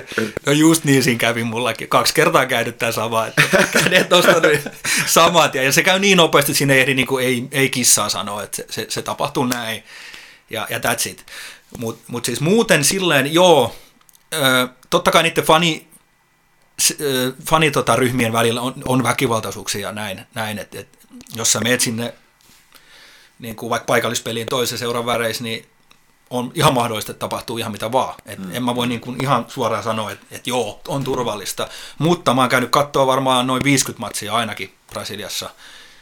Ei mulla ole ikinä ollut mitään niin kuin lähetä piti tilannetta edes, mm. edes niin kuin väkivallan kanssa. Et, et, et, ehkä ainut tilanne, että mä oon niin kuin virtsa on iskaan tullut kyllä. kyllä, että tota, Marakan, Marakan on tota, yläkatsomoista on saanut kyllä virtsaa sit, kun toise, on joutunut menee stadionin al, alta niin kuin toiseen, toiseen katsomoon ja joutunut menee niin kuin tavallaan sen Vasco da Gama fanien niin kuin alta. Ja sitten ne tekee silleen, että mm. et ne, ne kusee pulloihin ja sitten ne heittää vähän niin kuin palopommityyliin niitä. Niin kuin sen, ja sitten kun ne osuu maahan, niin ne pamahtaa ja sitten se virtsa hienosti lentelee. lentelee. Tä, tämmöisen, tämmöisen toki on kokenut, mutta tota, ei, ei mitään sen ihme, ihmeempää toisaalta. Ja, ja sitten taas tuossa just siellä Sao Sanuariollakin, niin moni sanoi just, että että ei siinä voi mennä, ei voi mennä, älä, älä, et sä siellä ole ollut. Mä oon ollut siellä joku 25 kertaa, että mm. et kyllä siinä voi mennä, mutta totta kai pitää olla semmoinen maalaisjärki messissä, mm. että et ei ihan hölmönä kannata mennä, mennä mutta tota, siis kuitenkin eh, ehdottomasti enemmän positiivista kuin negatiivista. Ja tuosta tietysti, kun säkin meet sinne ja osasit varautua siihen ryöstämiseen, niin tästä varmaan kannattaa koko lomakassa laittaa sinne lompakko kerran. joo, joo, ei siinä kannata itse asiassa ottaa yhtään mitään, kuin just sen verran, mitä, mitä tarvii. Ja, mm. ja, ja, tota, ja se on niin kuin Riossakin ihan hyvä, mm. hyvä nyrkkisääntö. Että tota, ja näin, mutta sitten sä puhuit, pu, kysyt sä jostain muista alueista. Sitten tossa, oliko sulla kaksi kysymystä tuossa? Niin, että et, et, et, tavallaan niin. Rios liikkumiseen esimerkiksi. Niin. Joo, no siihen toki on sitten taas, tiedetään, että, et Riossakin on niinku 30 prosenttia kaupungista favelaa, eli, eli slummi, joita hallitsee huumejengi nimeltä Commando Vermelho, eli punainen käsky, hallitsee koko Rion niinku faveloita tällä hetkellä. Niin tota, sinne ei edes, niihin ei edes pääse. Et, et jos sä me yrität mennä sinne, niin siellä on tota, rynkkymiehet ottamassa sitten vastaan ja sanoo, että lähdepä, lähdepä poika pois. Et mä oon ollut onnekas silleen, että mä oon päässyt, päässyt niihin slummeihin. slummeihin. Mä oon vetänyt niissä musatyöpajoja ja semmoinen musadokkari tehtiin tuossa jokunen vuosi sitten. Hmm. Ja tota, silloin pääsin kanssa, että mä oon aika paljon päässyt pyörimään niihin, niihin paikkoihin ja nähnyt sitä elämää. Ja, ja tota, se on tietenkin tämmöisen länsimaisella kermaperseelle niin erittäin mielenkiintoista mm. nähdä sitä, mm. miten se elämä pyörii ensinnäkin siellä, miten se huumejengi hallitsee, miten sekään ei ole yhtään mustavalkoista, moni pitää poliisia paljon pahempana, mm. pahempana uhkana kuin, uhkana kuin noit, noit jengeet, ne jengit myös ne antaa lainaa, niin kuin pienikorkoista lainaa siellä ihmisille, myy esimerkiksi kaasua halvemmalla, mitä kaupat myy, että ne myös sitten taas toisaalta jeesaa. Mm. Ja, ja ne haluaa pitää niin kuin tosi tiukan kurin, koska ne ei halua mitään ongelmia poliiseja sinne, sinne tota alueelle, niin siksi siellä on hyvin, hyvin tarkat säännöt, mitä saa tehdä ja mitä, mitä ei saa tehdä. Eli kuri siellä kyllä pysyy.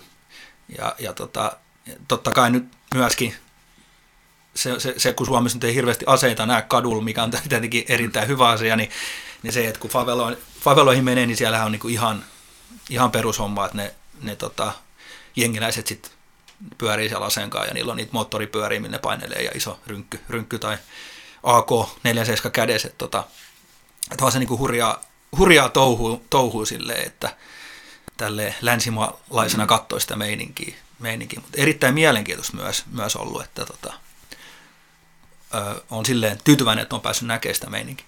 Tarkoitatko siis, että siinä on ne rynkkymiehet, ketä täällä stupoika tänne, niin siis nimenomaan poliiseja, jotka blokkaa tällä, älkää tulko tänne vahtimaan. Ei. Vai siis jengiläisiä? Jengiläisiä. Siis poliisit ei näi, näihin alueisiin suostu menee tai ne ei pääse. Et mä oon itse nähnyt tämmöisiä tapauksia, oltiin tuommoisessa Mangeeran äh, slummissa, jos tulee tosi kuuluisa Sampakoulu, se on ihan Marakana stadionin vieressä, ja yksi poliisi yritti sinne niin kuin yksin, niin ei, ei mitään toivoa. Edes sinne ei viit metriä päässyt eteenpäin, kun pysätettiin, ja ei sulla mitään toivoa, että sä tuut tänne, niin kuin, ja hmm. ei se sinne mennyt. Hmm. Ja, ja tota, sitten me mentiin, niin se oli kyllä jännä nähdä ne, ne turvatoimet, kun nämä huumedealeri tai nämä pomot haasuu aina siellä niin kuin favelan, ne on usein sellaisia isoja kukkuloita, niin ne asuu siellä niin kuin ihan päällä, niillä on turvallisen olla siellä. Niin, niin ne turvatoimet oli aika jännät, että lähdettiin sitä kukkulaa ylöspäin, niin aluksi oli semmoista aika pientä, tuli vain joku yksi, kaksi äijää niin kuin jonkun rynkköjen kanssa. Sitten niillä on radiopuhelimet, että ne aina ilmoittaa me, meistäkin niin kuin ylöspäin, että mm. no niin nyt täältä tulee tulee tota, muutama turisti, että tota, ottakaa ne vastaan ja sitten sä aina ylöspäin, ylöspäin ja sitten turvatoimet aina niinku kovenee ja muistan täälläkin slummissa sitten se viimeinen, viimeinen kurvi, niin se oli aika kuumottavaa, sen nimikin oli Koopran kurvi ja se kurvin takaa, sä joudut kävelemään 100 metriä, siellä on 15 ja jää rynkköjen kanssa siellä aina päällä istumassa. Sä joudut kävelemään ihan suoraan niitä päin, niin ja muista vaan, niin että ei helvetti, mitä tässä niin pitää tehdä. Ja yritin katsella vähän ainakin maahan ja näyttää jotain peukkua ja näin, mutta mut, tota, no, niin, kuten sanottu, että meillä oli se niin kuin lupa olla siellä, se oli niin kuin pyydetty, pyydetty paikallisilta, ketkä asuu siellä ja ketkä on siellä niin kuin kunnioitettu ihmisiä, niin no, tavallaan niin kuin me oltiin turvassa. Mutta mut totta kai oli se, niinku, oli se aika kuumottavaa. Ja, ja sitten sit kun mentiin vielä sen ohi, tämä sanon vielä, niin siellä on niinku yksi ainut pubi siellä ylhäällä. Se oli varmaan tarkoitettu just näille niinku, päädiilereille ja, ja tota, heidän sukulaisilleen, niin siellä oli ollut kuin yksi, yksi äijä, ja sitten oli kaksi lasta, joilla oli pienet pienet pistoolit. Sellaisia varmaan 10-11-vuotiaat jätkin, ne heilu sen pistoolin kanssa siinä. Ja tota, ei helvetti, että siinä voi tulla niin kuin vahingossakin jotain, mm, jotain niin. laukauksia, niin, niin kuumotti ihan helvetisti, mutta tota, kyllä sieltäkin selvittiin.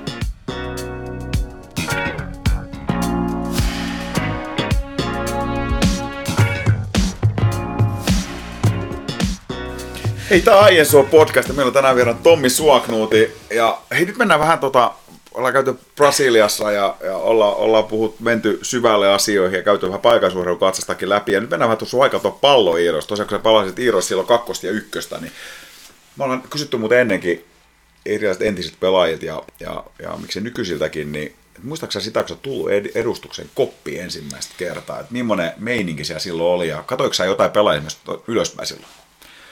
Joo, kyllä mä sen, niin kuin, kyllä mä sen muistan. Kyllä mä sen muistan, kun sen eka kerran meni. Mutta mä menin mä en mennyt siinä niin pelokkana, mä menin silleen jotenkin ylpeän, että mä olen päässyt nyt tähän edustukseen. Et mulla, mulla oli, mä olin aika realistinen niin omien futistaitojen suhteen aina silleen, että, että mulla oli tavoite, että mä haluan pelata ykköstä Iiroissa, mä haluan pelata Äijäsuolla joskus. Mm. Ja mä tiesin, että ei musta mitään liikapelaajaa tuu, tuu että ei, ei mulla ole niinku skille eikä, eikä sitä tarvittavaa määrätietoisuutta tehdä työtä mm. jalkapallon eteen. Mä olin liikaa, liikaa tota, viihdemiehiä ja, ja yöelämän miehiä. Niin, tota, Mutta joo, muistan sen ja, ja totta kai siellä oli silloin, silloin oli just Koivusen Sami, Rintasen Rampo, Andreasen Jani, näitä niin pidemmän linjan mm. Iiro, Iiro-miehiä, joita oli itse kattonut jo, jo mm. niin teineistä, teinistä lähtien ja, ja silleen, en mä nyt fanittanut, mutta totta kai katsoin ylöspäin mm. heitä ja, ja, ja tota, näin, mutta kuten sanottu, mä menin silleen niin kuin ylpeänä ja halusin vaan si- sitä, että mä pystyn näyttämään, että mä kuulun tänne koppiin, että et, en, en mä mitenkään pelokkaasti mennyt ja ihan hyvin jätkät otti siis kaikki silloin vastaan, ei ollut mitään semmoista nöyryytysmeininkiä, meininkiä, että tota, ihan kivasti se meni muistaakseni. Et mennyt koppi, kuten, kuten tota, kuuluisa Raivio Rami, joka oli kertonut, että esitellyt itse ensimmäistä kertaa edustuksen kopissa. Terve, terve kaikille, että mä oon Raivio Rami ja mä pelaan tästä pari vuotta, sitten mä lähden Barcelonaan. joo, tää oli muuten joo, klassikko juttu. Rami on musta muutama vuoden nuoren, mutta hän oli ennen, ennen mua meni sinne koppiin. Että, tota noin, niin mä en silloin, silloin tätä, tätä kuullut, mutta, mutta sanotaan, että kyllä, kyllä Ramikin osansa sai varsinkin erittäin hauska ja hyvä sananen huoltaja Topi, Topi Saarilehto, niin tota, hän oli kuitenkin aina, aina aika kova, kova suustaan, niin kyllä siellä Rami sai muutaman kerran näistä kuulla sit näistä Barcelona-jutuista sun muista. Niin Topi oli hyvä palauttelija kyllä. Eikö näihin veljeksikin liittynyt jonkunnäköinen tarina, mitä Topi oli joskus heittänyt? joo, joo, joo, kyllähän Topi, meillä oli muutamakin, ei nyt nimiä taas sanota, mutta meillä oli mu, mu, muutamatkin kaksoset tota, Rauma jalkapalloilu silloin ja, ja, ja tota, joo, se oli jotenkin näin, että Raivion veljekset tuli koppiin, niin Topi taisi heittää, että, tota, että jumalauta, että mä luulin, että, että nämä toiset kaksoset on, on tota noin, niin, maailman ruvivat kaksoset, me löytyi jumalauta omasta joukkueestakin rumeammat. Ton lähetti liikkeelle. Siinä, siinä, ei ollut niin kiva tulla ehkä koppi, koppi sit jätkellä kuin mitä mulla oli. Et mulla oli helpompi, huomattavasti helpompi. Jotenkin kun kuvastaa hyvin, miten paljon aika on muuttunut, niin kuin, että olisi nykypäivän niin kuin aika, aika, kun itsekin miettii, että kun ollut se edustuksen niin kuin joukkueen mukana ja muuta, niin, kuin, niin ei olisi tullut mieleenkään, niin kuin, että, että joku huoltaja olisi heittänyt niin kuin pelaa. Että se tosi paljon aika muuttunut ja Topi on ihan mahtava tyyppi. Niin kuin, ja se, kaikki tiesi tavallaan se pelin silloin, ei se, se, se on just näin, se on just näin. Maailma mm. muuttuu ja, ja ihan, ihan hyvä, että se muuttuu, ei siinä mitään, mutta tavallaan niin kuin tuon aikana ei, ei siinä, niin kuin, se oli hauska läppä ja that's it. That's it. ja toisaalta sitten se koululliset tietotavat, siellä jätket tulee niin kuin, varmaan niin kuin, sillä tavalla niin kuin, en mä tiedä, voiko sen varmempi itse tuntua, mutta semmoinen ainakin, niin kuin, ei varmaan ihan nyt pienimmästä kuiteista niin kuin ainakaan murennuta. Ei, ja kyllä se, se vielä pitää sanoa, että nämä kuitenkin tuli ihan rakkaudelle, mm. vaikka ne oli niin kuin, totta kai muotoiltu niin vittuiluksi, mutta mut ne, kyllä, kyllä rakkaudella tuli. Mm, sekin on eri asia sitten taas mun mielestä niin kiusaaminen ja tosissaan mm. tavallaan. Kyllähän ihminen sen erottaa, mm. että milloin siinä, on, niin kuin, milloin siinä on hyvän tahtoisuutta ja milloin siinä on paha tahtoisuutta. Ja Topilla se oli aina hyvän tahtoisuutta. Mm. Topi olisi myös niin kuin, varmaan Virtasen hati coachin, niin olisi varmaan niin kuin kiveksetkin antanut sen joukkueen eteen. Että et, et, et, tota, et, ei voi muuta kuin, niin kuin antaa jär, järkkyä isoa kiitosta ja semmoista respekti jätkille. Mm. Ja ne pukkarijutut on pukkarijuttu ja jokainen ymmärtää se, milloin ollaan tosissaan ja milloin heitetään semmoista hyvää, hyvää jerryä. Niin kuin, se on niin juuri näin, se on juuri näin. Ja kyllähän sekin hitsaa jengi yhteen. Kyllä nimenomaan se luo sitä liimaa, liimaa poruka kesken. Hei, millainen ura sulla oli sitten edustuksessa, sun omat pelilliset saavutukset? Pitääkö ottaa pähkinänkuore vai rantapallo? Ky- kyllä tämä menee, menee aika lyhy- lyhyesti. Et tota, no siis joo, mä pelasin hetkinen, viisi vuotta mä pelasin ykköstä ja öö, si- siihen mahtui kerran yksi tippuminen kakkoseen. Mutta sitten mä pelasin muutama vuoden kakkosta, sitten siihen mahtui toisaalta nousu ykköseen. Et, et, olisiko mulla seitsemän vuotta niin kuin edustuksessa ja, ja tosiaan niin kuin, ei nyt mitään sen ihmeempää merittiä, merittiä että enemmän se, enemmän se meritti on sitten siellä puolella. Sieltä, sieltä tuli tietty, tietty touhuttu, että et, meillä oli kyllä niin kuin sen ajan Iirot oli kyllä tosi semmoinen yhtenäinen perhe. Varmaan se on nytkin, en tiedä, mutta, mutta tota, me vietettiin helvetisti aikaa niin kuin vapaa-ajalla yhdessä. Mm. Yhdessä niin kuin isossa porukassa, semmoinen melkein kymmenen, kymmenen hengen porukka meitä oli, oli mikä oli niin kuin aika vuosiakin siinä, monta vuottakin niin kuin tavallaan kimpas ja, ja, ja pyörittiin niin kuin vapaa-ajalla näin. Ja kyllähän se nyt tietenkin näkyy myös sit siellä kentällä, että, että on semmoinen niin kuin hyvä fiilis ja jengi tuntee toisessa ja, mm. ja, ja tota, ne oli niin hyviä, hyviä aikoja kaikin puoli, vaikka se urheilullinen menestys nyt ollut niin ihmeellistä, mutta pitää muistaa, että Iirot, tai Rauma on pieni paikka, että se, että me pystyttiin edes pitää Iirot ykkösessä niin vuosia, niin, niin mun mielestä sekin on jo hyvä suoritus. Että kuitenkin aika pitkälti raumalainen jengi oli kasassa, että ei, ei ollut varausta hirveästi ulkopuolelta pelaajia. Hmm. Hmm. Ulkopuolesta pelaajista tulee kysymys mieleen, että on sen vuosien varrella aina ollut se joka vuosi joku ulkomaalainen pelaajakin siellä niin eikö sun mitään muistikuvia tai hauskoja muistoja esimerkiksi näistä ulkomaalaisista pelaajista? Pelasko sun aika samaan aikaan siellä vulkkareita? Joo, pelas toki, toki ja joo, aika persooni nekin, nekin useasti oli. Toki niin kuin, äh, pelitaidolta ehkä joku Vasile Martsis nyt oli ihan, mm. ihan huikea toppari, joka pelasi liikassakin mm. ja voittiko Hätamus peräti mestaruudenkin, en muista, Kyllä, mutta voit. kuitenkin. Ja meillä oli hauska, kun pelattiin vierekkäin Vasun kanssa, ja tota, mä todella huono pääpelaaja, niin, niin Virtaisen Hati oli coachin silloin ja sanoi, että sä et mene yhtenkään pääpalloa, vaikka pallo tulisi suoraan sun päähän, niin Vasille tulee ja ottaa sen pääpallo. Ja näin me sitten sovittiin, ja Vasille oli huikea pääpelaaja, mm. niin kuin tiedetään, ihan Suomi yksi parhaista silloin, niin tota, sanotaan, että se oli mulla aika helppoa, että mä vaan kattelin siinä vieressä, kun se hyppi ja pomppi ja varmisteli vaan takaa, niin tota, mulla oli helppo rooli. Mutta mut joo, siis Vasille, sitten oli, toki oli Christian Kiornei oli, oli tota, Romaniasta, jäi mieleen varsinkin sen takia, että oltiin yhdellä pelireissulla pohjoiseen menossa ja tota, tuli soitto, että sen kämppä palaa, palaa että tota, se oli jättänyt jotain kynttilöitä palaamaan se kämppä paloi. Ja muistan vaan, että se ilme oli aika vakava. vakava. Mä en edes muista, miten siis loppupeleissä kävi, mutta tota, kämppä paloi. Ja, tota, hän oli ihan hyvä maalintekijä kuitenkin myös. Mutta, tota, ja sitten oli tietty prassimiehen, on pakko sanoa, vaikka ei kauan ollut, mutta oli muistaakseni semmoisen kuin Fabio. Tota, pelasi Jatsis liigaa, mutta ei päässyt pelaamaan siellä, niin tuli sitten loppukaudeksi muutamaksi kuukaudeksi Iiroihin vuokralle. Ja, ja, ja Fabio oli tyypillinen prassi, semmoinen erittäin sosiaalinen, hauska kaveri, joka oli pelannut Kreemio junnuissa samaan aikaan tota Ronaldinhon kanssa. Okay. Ja tota, tätä tietenkin aina moni miettii, että puhuuko paskaa ja näin, mutta mm. kyllä, se, kyllä se muistaakseni sitten todisti jollain kuvilla, kuvilla näin. Ja sen mä tiedän, että Ronaldinho on pelannut Kremiossa ja on sieltä kotoisin, niin tota, että se on ihan mahdollistakin, mutta et, et Fabio jäi mieleen semmoisen niin positiivisen kivan, kivan kundin, vaikka ei kauan pelattu. Okei. Okay. Hei tota noin, niin yksi semmoinen, kun mainitsit tuossa, tuossa tota, että kun kunnostaudut sieltä yöelämänkin puolelle, puolelle mutta mut tota noin, niin ykköset on aikamoisia pelireissujakin ilmeisesti ihan ollut, että, että ei sekään ihan, ihan tavan, tavanomasta, tai siis ei hirveän mitään poikkeuksellista ollut, että saatettiin lähteä vierasreissullakin viihteen puolelle? Joo, joo. Siinä tämä voi jakaa ehkä niin kuin pari eri eri juttu, muistuta mua, jos mä unohdan itse, että et voi niinku puhua noin noi muutama ulkomaan niinku leiri, jotka oli, ne oli aina helvetin värikästä hommaa. Ja sitten oli varsinkin noin pohjoisen suuntautuvat pelireissut, joita oli yhdessä vaiheessa paljon, kun ykkösessä pelasi niinku Oulusta jengi, Torniosta, Kemistä. Siellä voi, voi niinku neljä pohjoisen paikkakunnalta oli sama aikaan. Niin tuli paljon oltua siellä pohjoisissa, niin se oli aina, aina sitä, että tota, me oltiin aina Oulus keskustassa samassa hotellissa yötä kun mentiin pohjoiseen. Ja siinä oli niin kuin, tien toisen puolella oli yökerho, suositun yökerho, Oulu, Oulun suositun yökerho silloin. Ja tota, kyllähän se siihen nuori jätki ja se meni aina vähän niin kuin mietittiin sitä silleen just aina, että no jos on aloituksessa ja on panosta pelillä, niin sitten ei lähde baariin, muuten lähtee. Jos saat vaikka vaihdos, niin baariin. Jos pelille ei ole paljon panosta tai mitään panosta baariin.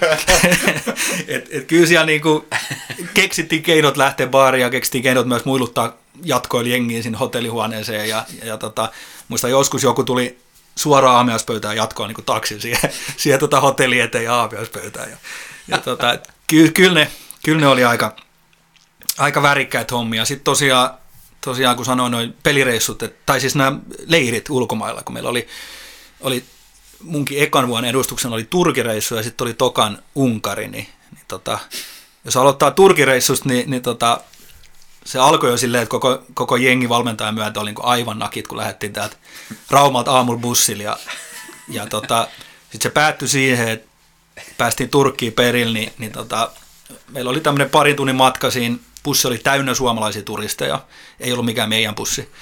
Niin valmentaja oli hukas eka varmaan joku tunni, että bussi myöhästyi. Ja tota, ekan puolen tunnin aikana niin meidän kapteeni oli saanut turpaa meidän toiset pelaajalta ja meidän valmentaja oli saanut turpaa pelaajalta. tota, Tämä oli, tää oli se. Ja sitten vielä kun päästiin perille, niin mä muistan nämä kokeneemmat pelaajat lähti yöhön heti, heti saman tien, niin siitä oli mennyt pari tuntia, niin niitä oli tota, paikalliset miehet kivittänyt kivillä. Ne oli juossut pakoon siellä kylillä, joku, ne oli jotain erehtynyt ehkä juttelemaan paikallisten heidän naistensa kanssa, niin jätkät oli juossut siellä jo pakoon ja niitä oli kivitetty siellä. Tota, tämä al- alkoi näitä Turkin reissut. ja sitten tämä, pelaaja, joka tota, veti kapteeni turpa, niin se sai niinku potkut sen leirin aikana sitten tavallaan, tai siinä alussa heti. Et se oli okay. ihan turhaa se yhdeksän päivää siellä. ja, ja tota, sitten on tämä Unkari toki klassikko, missä itsekin tuli sählättyä hyvin, kun tota, oltiin kanssa yöelämässä ja, ja, tota, ja, ja e- erässä yökerhossa sitten just kuulemma Unkarissa Budapestissa on tapana se, että siellä turistien kanssa viedään aika helposti, niin tässä kyseisessä baarissa siis me otettiin yhdet, yhdet drinkit joukkuekaverin kanssa ja hinta oli joku 600 markkaa, mikä oli silloin ihan jäätävä iso summa.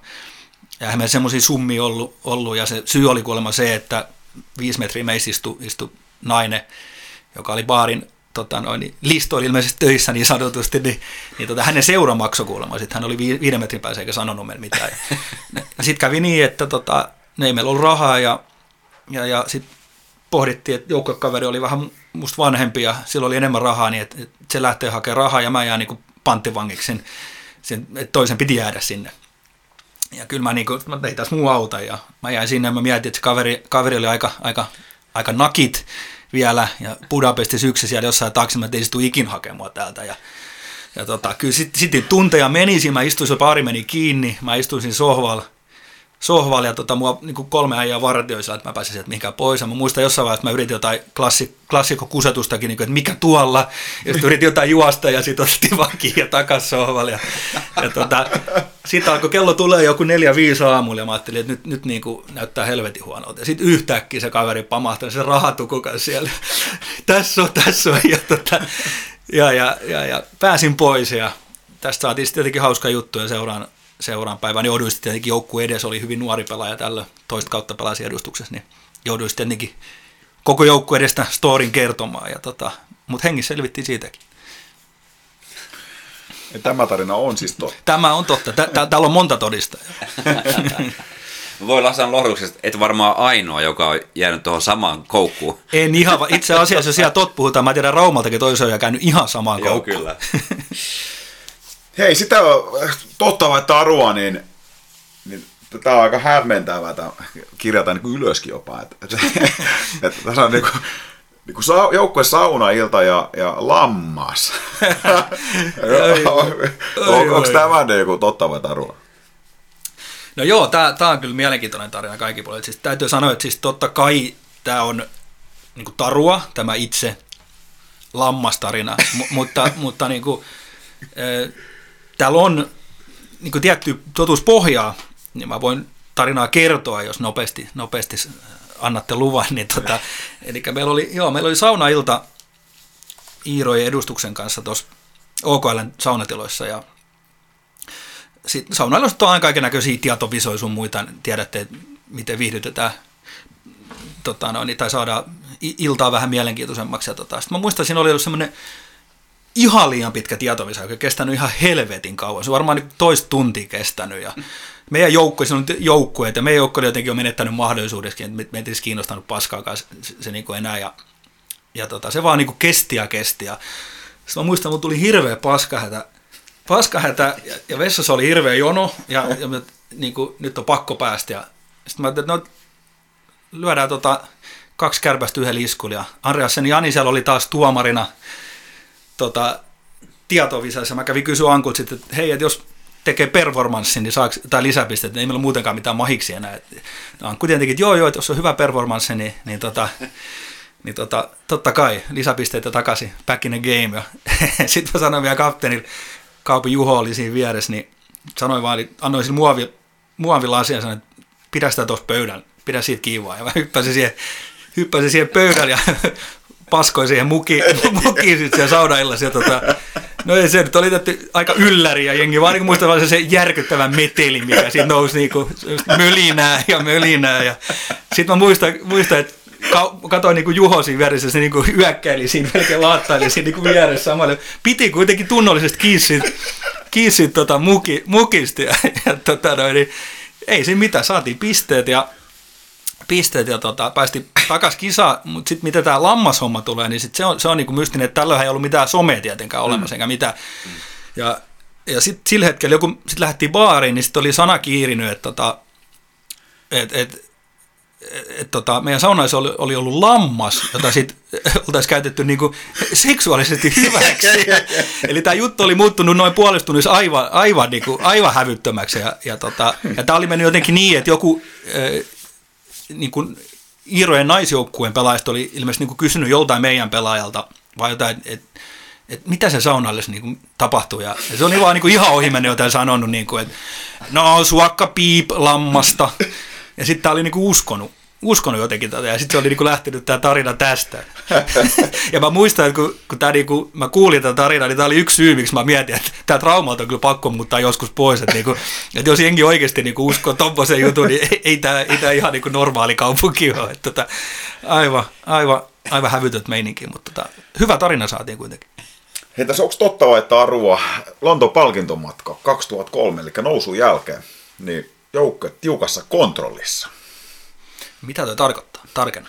Niin, että, että kun olet lähtenyt tiukalle palk- siis palkiton matkalle Lontooseen, niin joukko on ollut siis tiukassa kontrollissa, että siellä on homma Sitä, ei, tarua, sitä yritettiin, mutta se ei onnistunut. Tämä, tämä oli tavallaan huvittava reissu, kun äh, Tämä oli siis palkintomatka tosiaan meidän noususta kakkosesta ykköseen ja, ja, ja mukana oli siis paljon myös pelaajia, jotka ei edes peladu enää, enää meidän joukkueessa, eli täysin palkintomatka, siellä ei, ei urheiltu, ei mitään. Ja sitten me naurettiin muutenkin, se oli niin helvetin lyhyt reissu, se oli niin kuin perjantai yöllä oltiin Lontoossa ja sunnuntai aamulla lähdettiin takaisin. Puhuttiin, niin kuin, että mentiin Lontooseen miniristeilylle. Tota, että ehkä siinä olisi voinut laittaa muutama päivä lisää, että jokainen olisi laittanut vaikka ei itse vähän rahaa, niin oltaisiin oltu. Muutama päivä olisi nähnytkin jotain, että me ei siinä ehtinyt mitään tehdä. Mutta, mutta siis joo, tarina, tarina meni niin, että tota, vähän ennen kuin saavuttiin hotellille, kello oli vähän ennen yhtä, niin meillä oli varmaan seuran, olisiko ollut sen ajan hallituksen puheenjohtajista mukana palkintomatkalla. Ja hän sitten kuulutti siihen mikkiin siellä bussissa jotenkin, että et, et niin kuin, no huomenna on tulos raskas päivä, niin nyt sitten kaikki menisi nukkumaan. Ja no, voit, voitte kuvitella, kun joukkue semmoisia 20-30-vuotiaita jätkiä täyn intoa ja osaa edes pelaa enää, niin sieltä sitten muistaakseni Koivuviinan Mikko huuslui vaan, että haist nyt vittu. Ja, ja, no, voitte kuvitella saman tien ja, ja, ja tota, pari päivää tietenkin aika, aika lujaa ritirati meininki sitten Lontoossa, Lontoossa että tota, näin, mutta joo, sitä yritettiin, mutta ei se, ei se kyllä onnistu.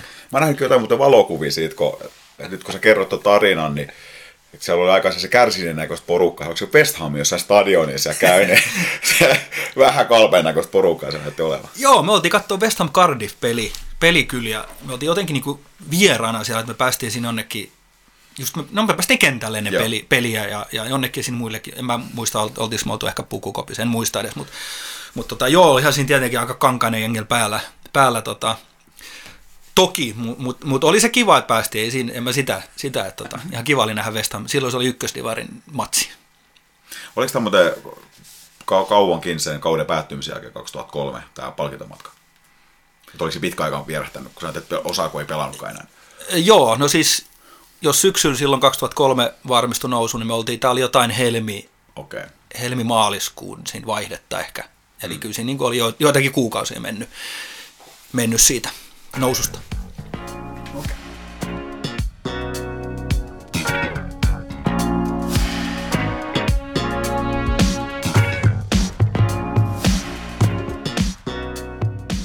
Loistavaa. Jaha, oliko päästy siihen vaiheeseen, että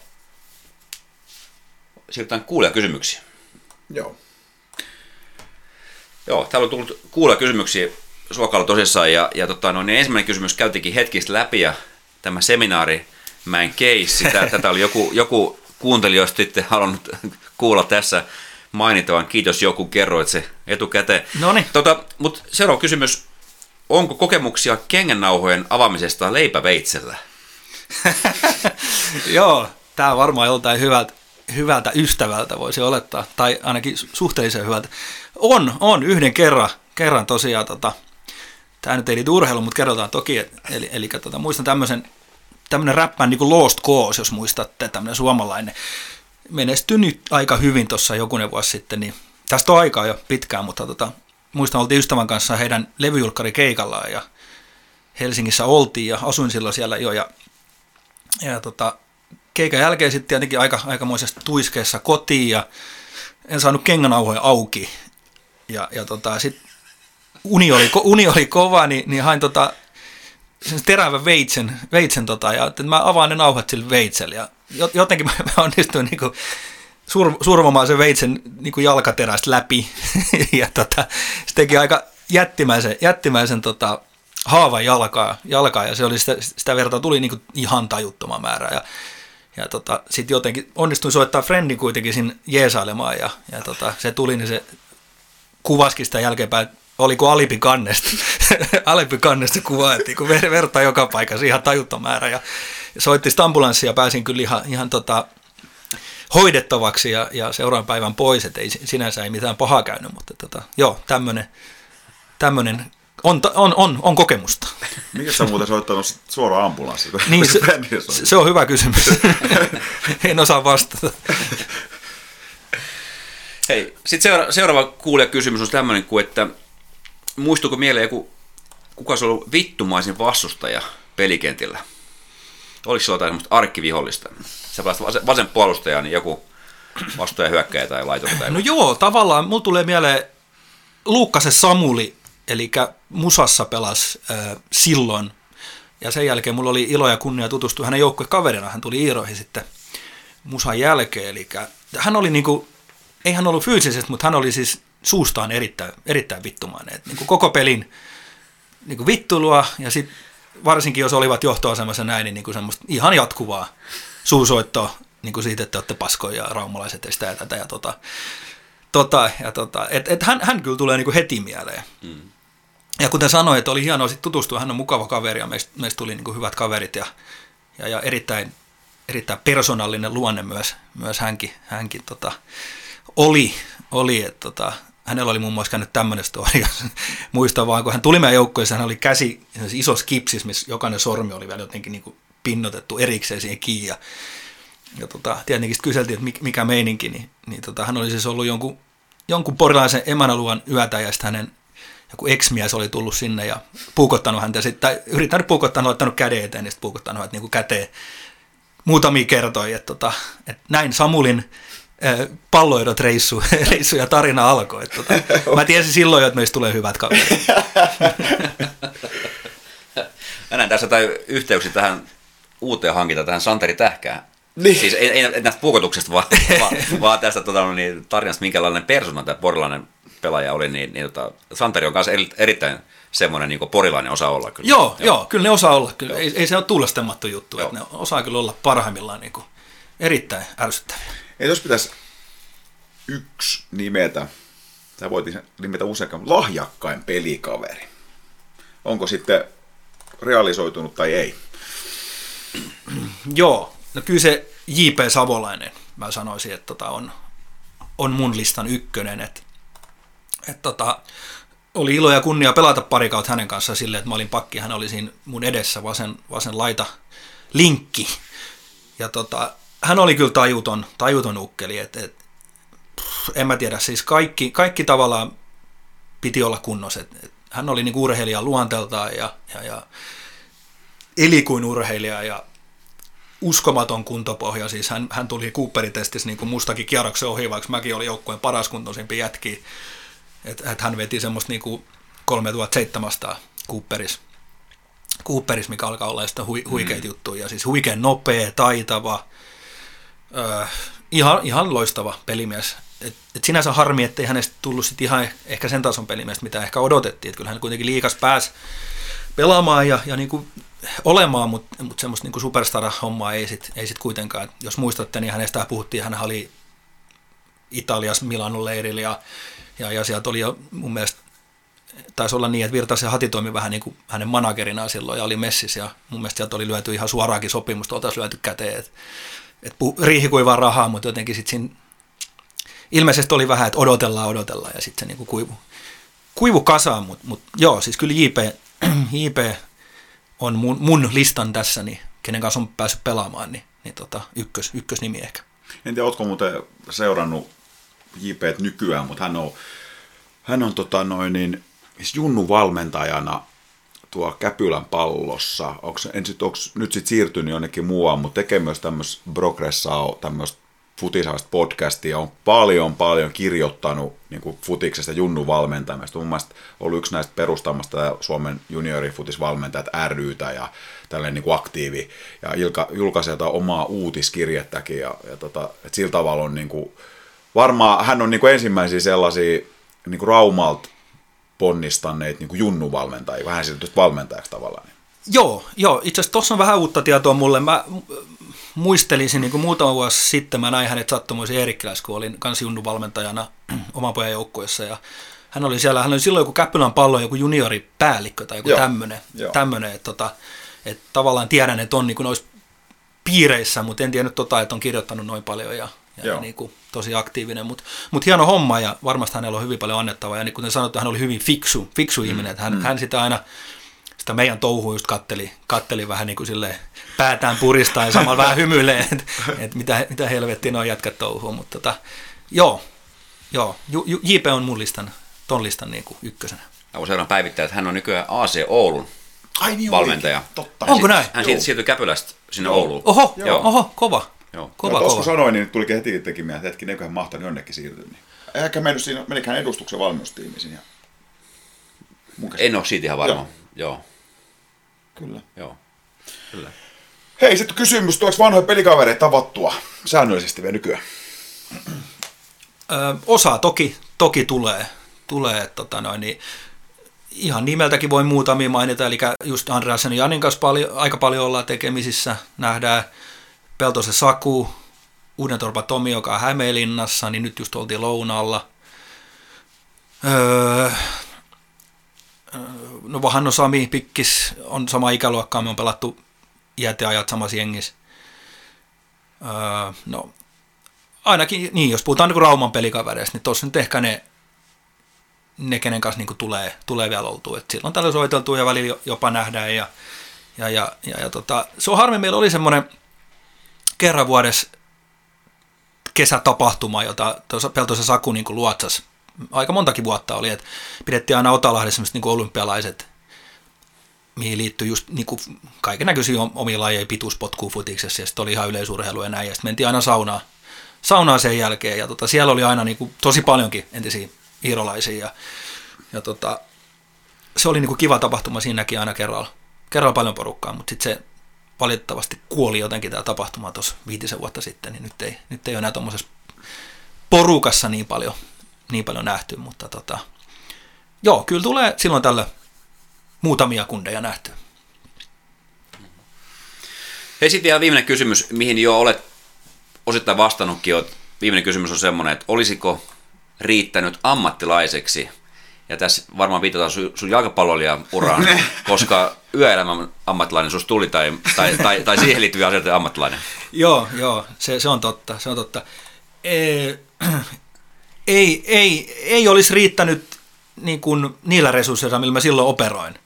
Et, et, tota, niin kuin mä sanoin tuossa, että mä aika, aika hyvin ehkä tiedostin ne, ne omat rajani ja, ja, ja ja jossittelu, joo, jossittelu on aina tietenkin turhaa, mutta jos ja jos. Et, et, kyllähän esimerkiksi niin kuin fakta on se, että liikas on pelannut mua huonompia kundeja. Se on ihan fakta. Esimerkiksi Poriats, silloin kun oli hirveässä talouskurimuksessa, niin siellä oli niin kuin, pelas sellaisia jätki, ketä me voitettiin vuosi aikaisemmin ajunnuissa 4-5-0. Ne oli selkeästi meitä huonompia pelimiehiä, mm. mutta Pori tietenkin Jatsilla oli pakko ottaa mm. omat junnut, kun niillä ei ollut mm. muut vaihtoehtoa.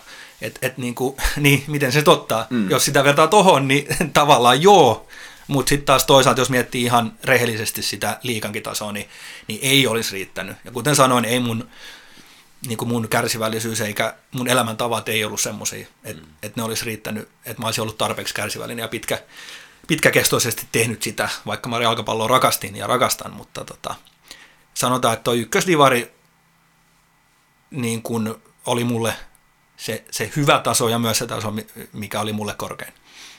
Tuossa vielä tuohon li, li, lisänä, kun meillä on täällä useampikin niin palloiden edustaja täällä ja ollaan paljon keskusteltu niin palloiden tulevaisuudesta ja tässä kun mä viittasinkin tässä paikasuojelukatsauksessa siihen, että, että uskon, että nyt voi olla tulla semmoinen niin kuin vaihe, että palloidet vakiinnuttaa taas paikkansa jossain. No mikä se tässä uudessa saadajärjestelmää ihmeellisesti onkaan, mutta ihan perustuen siihenkin, että nyt niin kuin juniorityö niin kuin kantaa hedelmää ja sieltä takaa tulee, niin kuin, esimerkiksi tänäkin vuonna, niin ihan niin kuin uskomatonta, että paljon on joukkue ja siellä on P-junnu joukkueessa on 40 pelaajaa. Ja Pantse Lehtonen sanoi, että ensi vuonna saattaa olla, että siellä on kaksi A-junnu ja kaksi B-junnu Oho. Että tavallaan se massa alkaa tulee, plus sitten, että sieltä tulee niin kuin näitä helmiä yhä enemmän niin maajoukkueedustuksia. Ja toki parhaimmat ei varmaan ikinä tuossa pelaamalla että edustusjoukkueesta tai kauan olemaan siellä, vaan siirtyy niin kuin eteenpäin. Mutta eikö silloin mun käsittääkseni kuitenkin sunkin aikaan, kun sä oot edustusjoukkoja, niin siellä oli kuitenkin vielä sitä mentaliteetti oli, että että et halutaan ammattilaiset. On sinne kova ja niin osaa pelaajista, niin että mä haluan tästä niin mun ammatin. Ei ole mitään muuta. Sama, että oli ne jääkiekko-pelaajat sieltä samassa koulussa, kun halusi jääkiekko ammattilaiset, mutta mm-hmm. oli ne mm. futarit, kun halusi futisammattilaiset. Kun se ehkä jossain vaiheessa varmaan raumat katosi vähän, että futiksen puolelle, että ei ollut sitä mentaliteettia enää niin paljon. Toi on hyvä, hyvä pointti, ja, ja, ja tota, joo, siis mun aikana oli just, just niin kuin tilanne oli erittäin hyvä kaikki puoli, että siis Irot oli vakiinnuttanut se ykkösen paikan, se oli ihan perus, sitä oli melkein, no oli varmaan kymmenen vuotta putkeen ykkösessä. A-junut oli SMS, B-junut oli SMS. Eli kyllähän siihen kasvo, kasvo kun sä itsekin pelasit niin kuin jo junnus, junnuissa SM-tasolla ja näin, niin ensinnäkin ne pelit oli kovempi, ja se mentaliteetti kasvoi se, että sä haluat totta kai päästä niin kuin mahdollisimman pitkälle, ja, ja, ja ykkösessä meillä, totta kai kun raumalaisiin junnui kaikki, niin, niin tota, nuoria kundeja, jotka halusi eteenpäin. Siellä oli just Aallo Iro, joka pääsi pitkälle, Jussi Aalto, hänen velipoikansa, Uuden torpa Tomi, sitten taas meitä ennen oli just Rantalat, Torkkelit, mm. nämä, että silloin tuli niin kuin, tuntui, että silloin tuli ihan liikaa, vuodessakin yksi kaksi jätkää mm. lähti Raumalta liikaa, ja itse asiassa ne pärjäski kaikki aika hyvin vielä. Mm. Mm. J.P. Savolainen toki myös, ja, ja nyt varmaan unohdankin osaa, mutta, mutta tota, no, niin kuitenkin, että et kyllä sieltä niin Iirosta lähettiin liikaa, mm. liikaa yksi kaksi jätkää per kausi. Et, et kyllä sitä tosissaan tehtiin, totta kai, totta kai, ja, ja, ja, ja sitten meillä oli näitä, joku Ramporinta esimerkiksi, joka oli myös pelannut liigaa, niin, niin tota, joukkuessa vähän isähahmo tyylisenä, ja tota, niin kyllähän jengi imi niistä, niistä mm. totta kai, totta kai, ja, ja tota, hienoa, että et pääset. Ketä saumat nyt on viimeisin, ketä on liikaa lähtenyt? Onko tota, viime vuosi nyt mä en aikaan nyt pysty ulkoa heittämään? Viimeisin varmaan kun liikaa lähtenyt, niin ellei ihan väärässä on, niin onkohan niinkin kaukaa kuin tota, Lehtosen Juho vai? Ja onko Lehtosen Juho sit syntynyt 92? Niin, eli tästä, niin. On, jo, tästä on pitkä aika. Kyllä. Jo. Mm. Joo, joo. joo. Että kyllä sillä jos miettii, että totta kai niin kuin, on se eri juttu, jos joskus on lähtenyt yksi, kaksi pelaajaa vuodessa, ja nyt lähtee niin kuin yksi pelaaja kymmenes vuodessa Jep. on lähtenyt. Että et totta kai pitää taas suhteuttaa ja, mm. ja, ja ajat on eri ja, ja näin, mutta tota, niin kuin mä sanoin, että silloin ehkä koko se seuran tilanne oli niin älyttömän mm. hyvä. Ja mm. naiset pelas liikaa myös mm. silloin. Et jos miettii, että, että äijät ykköstä, vakiinnuttanut paikka, naiset liikas, A-junnut, B-junnut liikas, mm. mm. niin kyllähän se on niin kuin tämän kokoisella kaupungilla aika helvetin hyvä suoritus. Et, ja, ja totta kai se ruokkii sitä, että mm. tulee parempia laadukkaita pelaajia, mm. kenellä on, on se asenne, että nyt niin kuin pelataan. Ja, ja, ja kyllä mekin, niin kuin, kyllä me ylpen siitä, siitä just oltiin, oltiin, että me ollaan, että me pidetään tämä mm. pikkunen seura ja pikkusen kaupungin seura niin kuin, niin kuin siellä ykkösessä, että et, et, et kun ei noi edellisetkään sitä tiputtanut, niin ei mekä haluta tiputtaa. Vaikka mm. sitten toki tiputettiin, mutta nousti sitten onneksi tak- takaisin, takaisinkin. Mm. Mutta tota, mut joo, kyllä siinä, että oot sä ihan oikeassa mun mielestä, että kyllä siinä niinku tekemisen meininki oli. Ja sit, jos katsoo vielä valmentaja, on pakko myös kaikille edustuksen valmentajille antaa niinku isot respektit. Että sielläkin oli kaiken näköisiä hahmoja aina. Mutta sinänsä niinku haluan nostaa ehkä Virtasen hatin niinku esille vielä erikseen, että että Hatihan oli sen pisimmän ajan silloin ykkösessä coachin. Ja, ja, ja hän oli, niin kuin mä sanoin, että hän antaisi niin bolsinsa se joukkue, joukkue eteen ja, ja todella intohimoinen ja taas kuitenkin myös todella taitava coachi. että et hän suoritti, oli suorittanut niin kuin ylimmät valmentajatutkintot, mitä maailmassa pystyy suorittamaan muistaakseni. Että hänellä oli se todella hyvä silmä just esimerkiksi siihen, että jos tuli joku kova vastustaja, niin meillä oli todella hyvä sapluna, miten me pystytään niitä vastaan pelaamaan ja saatiin usein pisteitä joltain Jaroilta ja Tamuilta ja mitä näitä oli semmoisia niin hyviä liikatasoseuroja. Niin, niin tota, Hatin sillä haluaisin nostaa, nostaa ehkä coacheista esiin, että, että tota, hän oli intohimoinen. Hän oli myös aika reilu, että hän antoi, hän antoi peli niin kuin mahdollisuuksia kaikille pelaajille, ketkä edustuksen ringissä oli. Et, et, et, mm. Sitten oli coacheja, jotka, joilla oli ne selkeät suosikit ja sitten selkeät inhokit välille. Ei niin kuin sitä näyttöpaikkaa saanut, vaikka olisi tehnyt viisi maalia reenipelissä, niin mm. enemmän ja enemmän oltiin penkille. Tota. Mm. Et, et näin, näin, mutta et, silleen Hatille kyllä niin kuin propsit. Ja Hati on myös, totta kai mulle, niin kuin hän on ostanut muut edustukseen, niin on, on mulle henkilökohtaisesti myös niin kuin silleen tärkeä valmentaja ja, ja, ja mun, mun sen kehityksen kannalta olennainen, koska joku muu coach ei olisi välttämättä nostanut mua. Sehän on kuitenkin aina vähän makukysymys, että mm. kenestä pelaajasta tykkää, niin, niin se oli mulle niin kuin iso askel, että mä pääsisin edustuksen maailmaan ja siitä kautta pelaa ykköstä edes ne viisi vuotta, mitä mä pelasin. Joo, hei Tommi, me tässä kaksi tuntia vartti. Oho, jumalauta aika mennä. No siivillä. Rupateltu. Iso iso kiitos mielenkiintoisista tarinoista ja, ja syvällisistä keskusteluista. Ei mitään, ja... ei. kiitoksia, että otitte minut ja yhä korostan, että pelitaitoinen takia täällä tuskin, tuskin olen. Jos joku ihmettelee, mitä tuo jätkä tekee tuolla urheilupodcastissa, niin ehkä nämä muut tarinat jotain antaa sitten kuitenkin, toivottavasti ihmisille. Kiitos tosi paljon. Kiitoksia Kiitos. teille. Kiitos.